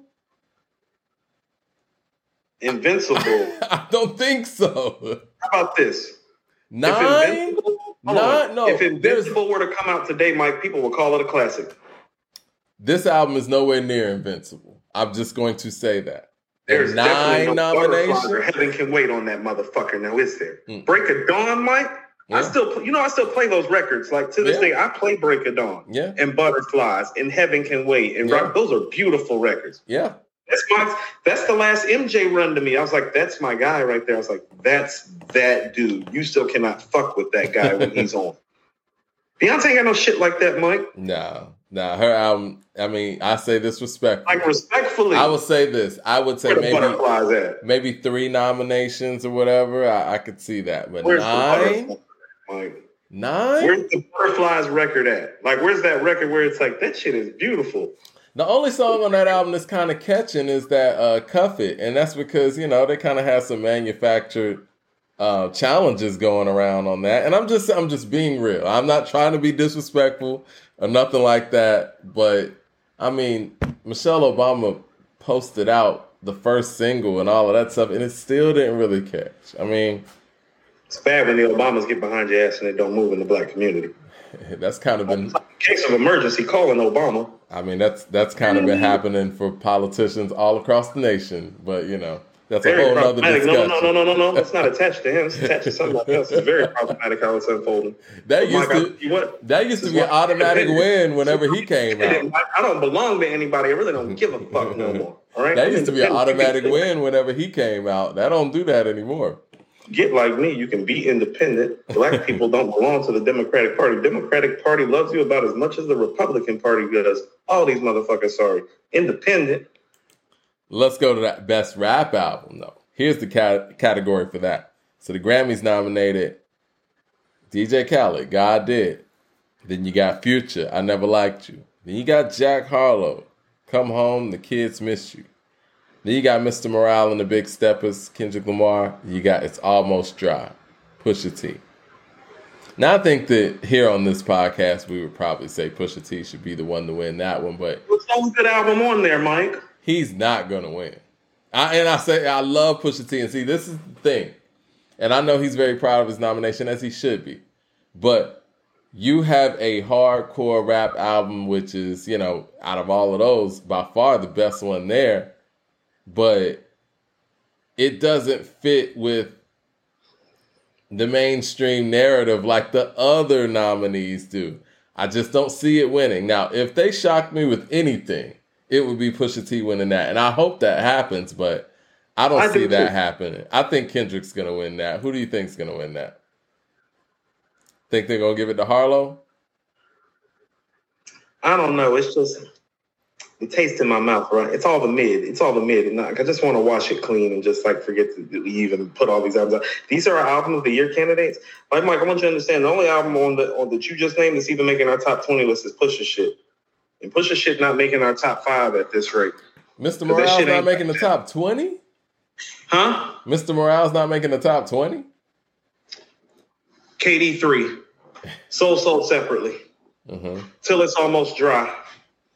Uh, no one mourns the wicked. Mm-hmm. Food for thought. Hitler wears Hermes 10. The Liz 2. No fear of time. Cheat code. Ghetto keep going? Ghetto Feel what I'm saying? No, the fuck it's not. Ghetto it's not. Good. You got ghetto, ghetto Gods, JID's album. God don't make mistakes. Tana Talk 4. Want me to keep going? no, it's not. No, that fucking mid ain't making no top 20. So I don't care if the nigga walk out with eight Grammys. Around here, the nigga ain't walking out with shit because the album ain't good. And unlike the Grammys, this is real hip hop. So tell that nigga whenever he wants to pull back up with his real constituency and get off these sorry niggas' dicks and get back to making rap music. Well, what stood out to me was the fact that Jack Harlow's come home, the kids miss you. Tired of this corny shit, Mike. I'm so tired of this corny shit.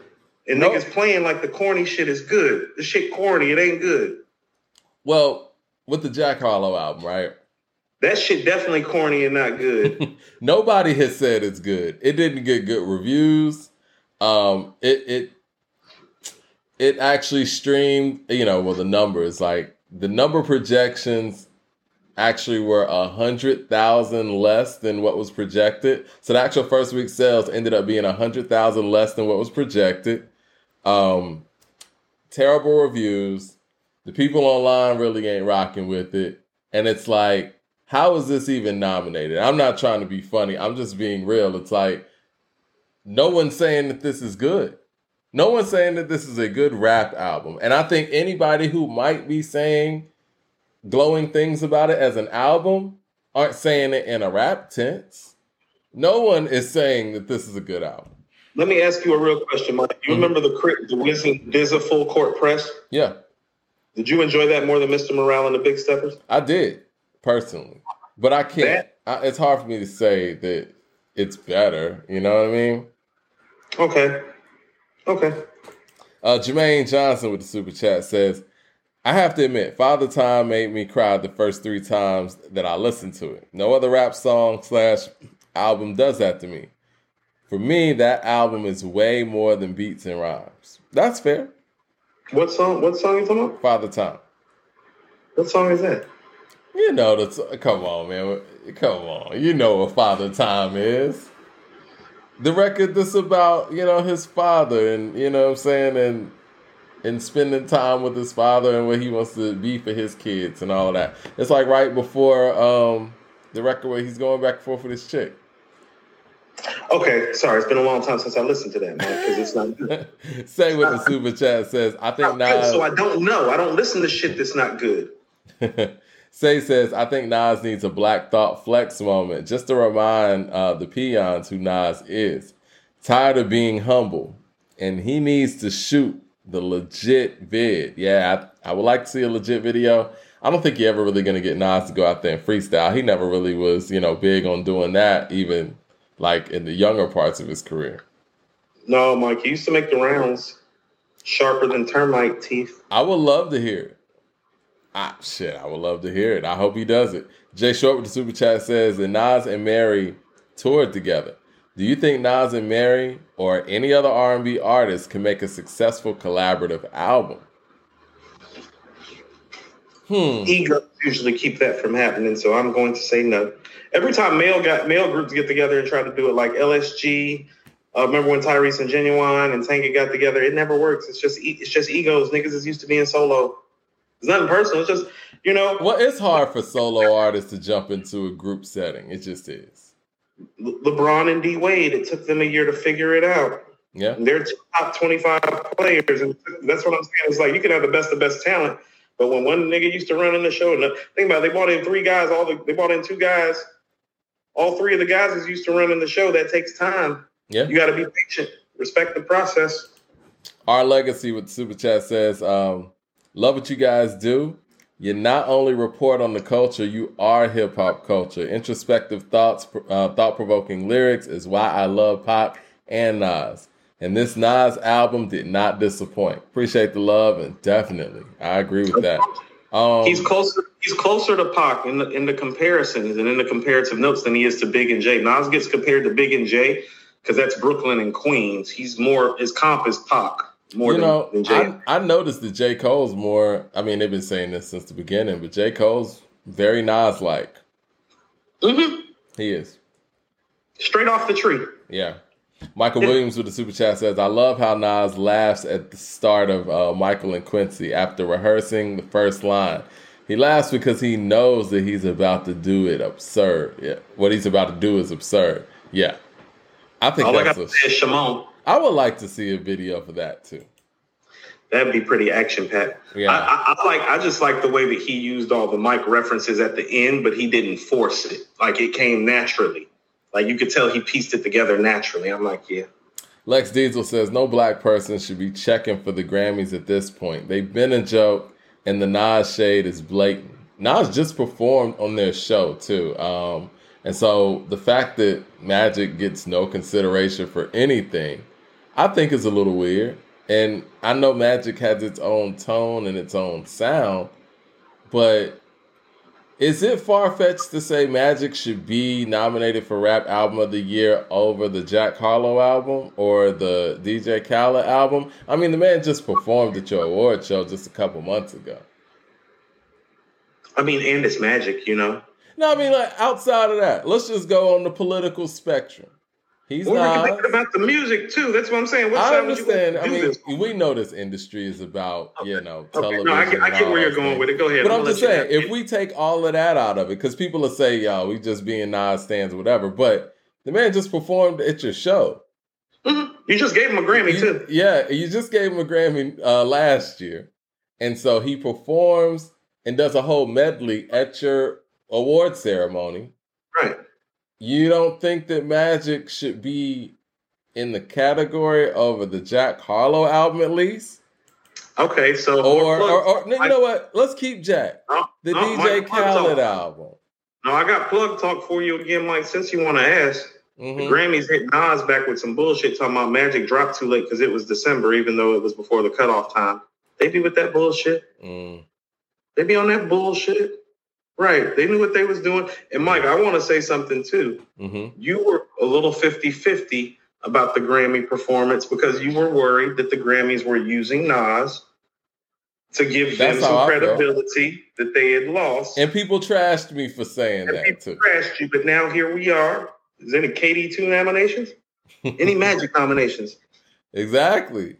That's exactly where I was coming from. And that's exactly what you were talking about. You were talking about are they going to continue to support this man and back him while he's giving them credibility in a time where they needed the credibility the most. Exactly. And they did the shit that you thought that they was going to do that made you concerned. So kudos to you for calling this out what was that earlier this year, last year, Mike? That you did that? Is that last? I feel like that was that earlier was earlier this year because I think it was around March when they had the ceremony, and that that's why I didn't. And people thought that my perspective on that was coming from the fact that I felt like Nas should be supporting the boycott that you know I guess Ye was kind of boycotting. I forgot why, but no, that's not where I was coming from. I just felt like because Kanye was supposed to be on that stage and I forgot what happened where that didn't happen anymore, but I felt like they were using Nas in that situation. And I didn't like the way that looked. And I didn't think he was going to be appreciated for it. And here we are, like you know, Magic nor KD two. Um, he said Magic didn't hit the cutoff, but what about KD two? And so, yeah, it's hard for me to fathom that anybody feels like Jack Harlow's album deserves to be in this category. Or the Khaled album. The Khaled album's not any good either, Mike. Yeah, the Khaled album ain't really do nothing, man. It's just a, I, honestly, man, the Khaled album. And Khaled not, might be agent zero, you know? right. He might be where all the agents get all their agent paperwork from. It's like you come in, you do a verse with Khaled, we give you your agent paperwork. You know you belong to the game now and not the streets I've, anymore. I've, I've said this on this show before.